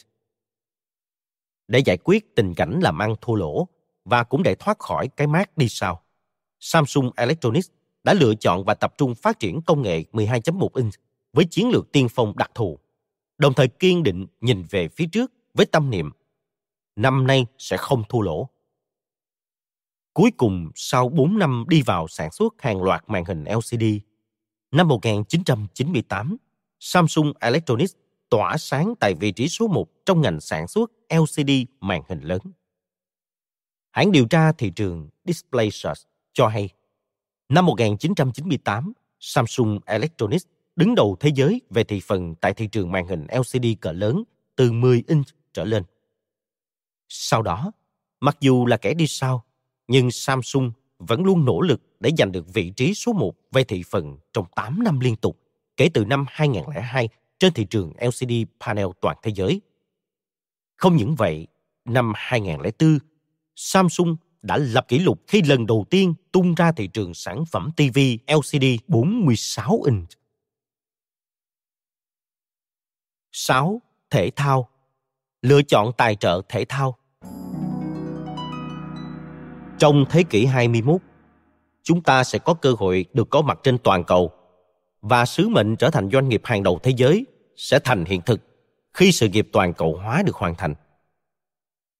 Câu nói này được trích trong bài phát biểu chúc mừng năm mới năm 1996. Một trong những lựa chọn chiến lược của Lee Kun-hee nhằm biến Samsung Electronics trở thành doanh nghiệp hàng đầu thế giới chính là toàn cầu hóa. Và ông coi thể thao là một trong những công cụ để thực hiện giấc mơ toàn cầu hóa của Samsung. Năm 1996 là năm Lee Kun-hee được bầu làm ủy viên Ủy ban Olympic quốc tế. Ông đã thấy được những ví dụ điển hình về việc chọn Olympic là nơi đánh bóng tên tuổi doanh nghiệp của các công ty lớn như Coca-Cola, IBM, Motorola. Do đó, ông đặc biệt nhấn mạnh với toàn thể nhân viên về tầm quan trọng của việc tận dụng triệt để sự kiện Olympic nhằm nâng cao hình ảnh thương hiệu của Samsung Electronics trong sự nghiệp trở thành doanh nghiệp toàn cầu của Samsung. Trong thời đại toàn cầu hóa thế kỷ 21, Olympic Partner chính là lựa chọn của Lee Kun-hee để thực hiện mục tiêu biến Samsung Electronics thành doanh nghiệp hàng đầu thế giới. Tuy nhiên, vấn đề là vào thời điểm bấy giờ, nếu xét về vị thế, mức độ nhận biết thương hiệu lẫn địa vị trên thị trường thế giới, Samsung Electronics vẫn chưa thể cạnh tranh với Motorola trong cuộc chạy đua để trở thành nhà tài trợ của Olympic. Tại thời điểm Samsung mới giành lại vị trí số 1 trên thị trường điện thoại di động trong nước từ tay Motorola sau một cuộc đối đầu khốc liệt, thì việc trở thành bạn đồng hành của Olympic trong lĩnh vực công nghệ không dây rõ ràng là một kỳ tích đối với họ. Một vấn đề lớn hơn đặt ra cho Samsung là trong suốt hơn một thập kỷ qua, thương hiệu nổi tiếng này của Mỹ đã tiến hành nhiều cuộc đàm phán và tiếp tục ký kết thành công bản cam kết trở thành nhà tài trợ chính thức của Olympic. Nhưng có thể nói, nữ thần may mắn lại dành cho Samsung Electronics một cơ hội ngàn vàng. Đó là chỉ vài tuần trước khi ký kết hợp đồng tài trợ, Motorola tỏ ra chần chừ trước yêu cầu của IOC về việc tăng thêm số lượng hiện vật tài trợ và họ đã để lỡ bản hợp đồng. Cơ hội để Samsung trở thành nhà tài trợ điện thoại di động đã đến. Nhưng quý công ty chỉ có 3 ngày để đưa ra quyết định. Quý công ty suy nghĩ thế nào về sự hợp tác này? Đó là tín hiệu đáng mừng từ IOC. Tuy nhiên trở thành nhà tài trợ cho Olympic cũng đồng nghĩa với việc phải cung cấp cho Olympic một khoản tiền khổng lồ mà ngay cả doanh nghiệp hàng đầu như Motorola cũng phải ngần ngại. Thế nhưng Samsung Electronics không chần chừ giây phút nào, nắm bắt ngay khi cơ hội vừa vụt đến và gặt hái thành công. Có câu, phải bỏ ra nhiều mới thu được nhiều. Samsung Electronics đã bỏ ra nhiều để thu về nhiều gấp bội. Đó mới là tầm vóc của một doanh nghiệp lớn. Vào thời điểm ấy, Samsung Electronics chỉ là một công ty Hàn Quốc mờ nhạt, không mấy khi xuất hiện trên vũ đài quốc tế, vốn chỉ được biết đến như một công ty sản xuất ra các loại đồ điện tử giá rẻ, hay một công ty mà mới chỉ từng nghe qua tên tuổi ở đâu đó. Nhưng cùng với việc trở thành nhà tài trợ Olympic, tên tuổi của Samsung Electronics sẽ được phổ biến rộng rãi trên toàn thế giới. Theo đặc lệnh của Lee Kun-hee, Samsung Electronics đã chấp nhận mạo hiểm đương đầu với thách thức và không ngần ngại bền bỉ thuyết phục IOC để có cơ hội trở thành nhà tài trợ các thiết bị thông tin di động cho Olympic. Kết quả là vào tháng 3 năm 1997, Samsung nhận được hồi âm từ phía giám đốc ban đối ngoại và hợp tác IOC thuộc Ủy ban Olympic quốc tế Lausanne, Thụy Sĩ, với nội dung như sau. Samsung có đủ tư cách để trở thành nhà tài trợ của Olympic như vậy, Samsung giành chiến thắng đầy thuyết phục trước Motorola trong chiến dịch marketing tại Olympic. Và thắng lợi trong cuộc chạy đua marketing tại Olympic cũng đồng nghĩa với việc giành được thắng lợi giòn giả trên thị trường quốc tế. Chỉ các doanh nghiệp hàng đầu thế giới mới đủ tư cách đảm nhiệm vai trò nhà tài trợ chính thức cho Olympic. Và Samsung Electronics là doanh nghiệp Hàn Quốc đầu tiên nhận được đặc quyền này. Thêm vào đó, từ Thế vận hội Olympic Atlanta 1996, Samsung Electronics đã khởi công xây dựng tổ hợp ORS Olympic Rendezvous Samsung làm không gian nghỉ ngơi phục vụ cho đại gia đình Olympic, bao gồm các vận động viên tham gia thi đấu tại Olympic và gia đình của họ. Ngay từ thời cấp sách tới trường, Lee Kun Hee đã có mối nhân duyên đặc biệt với thể thao. Và có một điều không phải ai cũng biết. Thời đi học, Lee Kun Hee từng là vận động viên giành giải tại giải đấu vật toàn quốc. Do đó trên thực tế, có thể nói việc ông có cái nhìn sâu sắc đi trước một bước so với các đối thủ trong công cuộc marketing thể thao không phải là ngẫu nhiên. Không những vậy, ông còn từng tham gia thi đấu bóng bầu dục. Bởi vậy năm 1982, Lee Kun Hee từng đảm nhiệm vị trí chủ tịch Hiệp hội bóng bầu dục nghiệp dư và là nhân vật chủ chốt trong việc đưa bóng bầu dục từ xuất phát điểm không mấy khả quan trở thành một trong những thế mạnh của thể thao Hàn Quốc. Lee Kun Hee là người có lòng nhiệt tình chân thành và hiếm có đối với marketing thể thao. Chẳng vậy mà chính ông đã thực hiện chuyến công tác nước ngoài 170 ngày trong suốt một năm đến khắp nơi trên thế giới, lộn đi lộn lại quãng đường năm vòng quanh trái đất để giành quyền đăng cai Thế vận hội Olympic Pyeongchang 2018 về cho Hàn Quốc. Lee Kun Hee đã dành mối quan tâm đặc biệt cho marketing thể thao, mà ví dụ tiêu biểu nhất là việc Samsung Electronics trở thành nhà tài trợ cho Olympic ngay từ khi các doanh nghiệp Hàn Quốc khác còn chưa nghĩ tới điều đó. Họ đã vượt qua mọi thử thách mạo hiểm để giành quyền đồng hành cùng Olympic trong vai trò của nhà tài trợ. Sự kiện này khiến cho cái tên Samsung Electronics vượt ra ngoài biên giới Hàn Quốc để trở thành thương hiệu quốc tế và đứng vào vị trí của một doanh nghiệp toàn cầu. Một trong những lý do giúp Samsung Electronics lọt vào top 10 doanh nghiệp toàn cầu như ngày nay chính là nhờ có chiến lược marketing thể thao được thực hiện thông qua cơ hội trở thành nhà tài trợ cho Olympic mà Lee Kun Hee mang lại. Giả sử, nếu như Lee Kun Hee cũng giống như các doanh nghiệp Hàn Quốc khác, không sớm nhìn ra được giá trị của chiến lược marketing thể thao như tài trợ cho Olympic, thì chắc chắn giá trị thương hiệu của Samsung đã không được cải thiện một cách đáng kinh ngạc như hiện giờ. Ngay cả hiện nay, Samsung Electronics vẫn đang nắm chắc vị thế của một thương hiệu toàn cầu với tư cách là nhà tài trợ chính thức của Olympic. Điều này hoàn toàn có thể kiểm chứng khi nhìn vào những hoạt động sôi nổi của Samsung tại Olympic London 2012. Samsung không chỉ hỗ trợ thành công lễ rước đuốc Olympic kéo dài 70 ngày đi qua hơn 1.000 thành phố của Anh, mà còn hâm nóng bầu không khí ngay trước thềm lễ khai mạc Thế vận hội Olympic bằng hoạt động quảng bá cho Olympic bằng xe ô tô, Samsung Caravan, quảng cáo có lắp màn hình LED.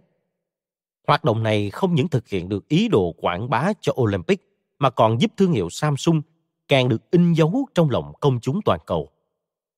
Tại lễ khai mạc, vị thế thương hiệu của Samsung được nâng lên đỉnh cao và dòng sản phẩm mới nhất của Samsung là Galaxy S3 cũng xuất hiện tại đây. Vì sản phẩm của một công ty đến từ một quốc gia nào đó có cơ hội được xuất hiện tại sự kiện toàn cầu như vậy là một hình thức quảng cáo tuyệt vời, mang lại hiệu quả mạnh mẽ, đẩy giá trị thương hiệu lên tầm cao vượt bậc. Mối nhân duyên của Lee Kun Hee với thể thao đã giúp các vận động viên thuộc các bộ môn chưa có thành tích nổi bật như bóng bàn, cầu lông có thể phát huy toàn bộ khả năng trên vũ đài quốc tế.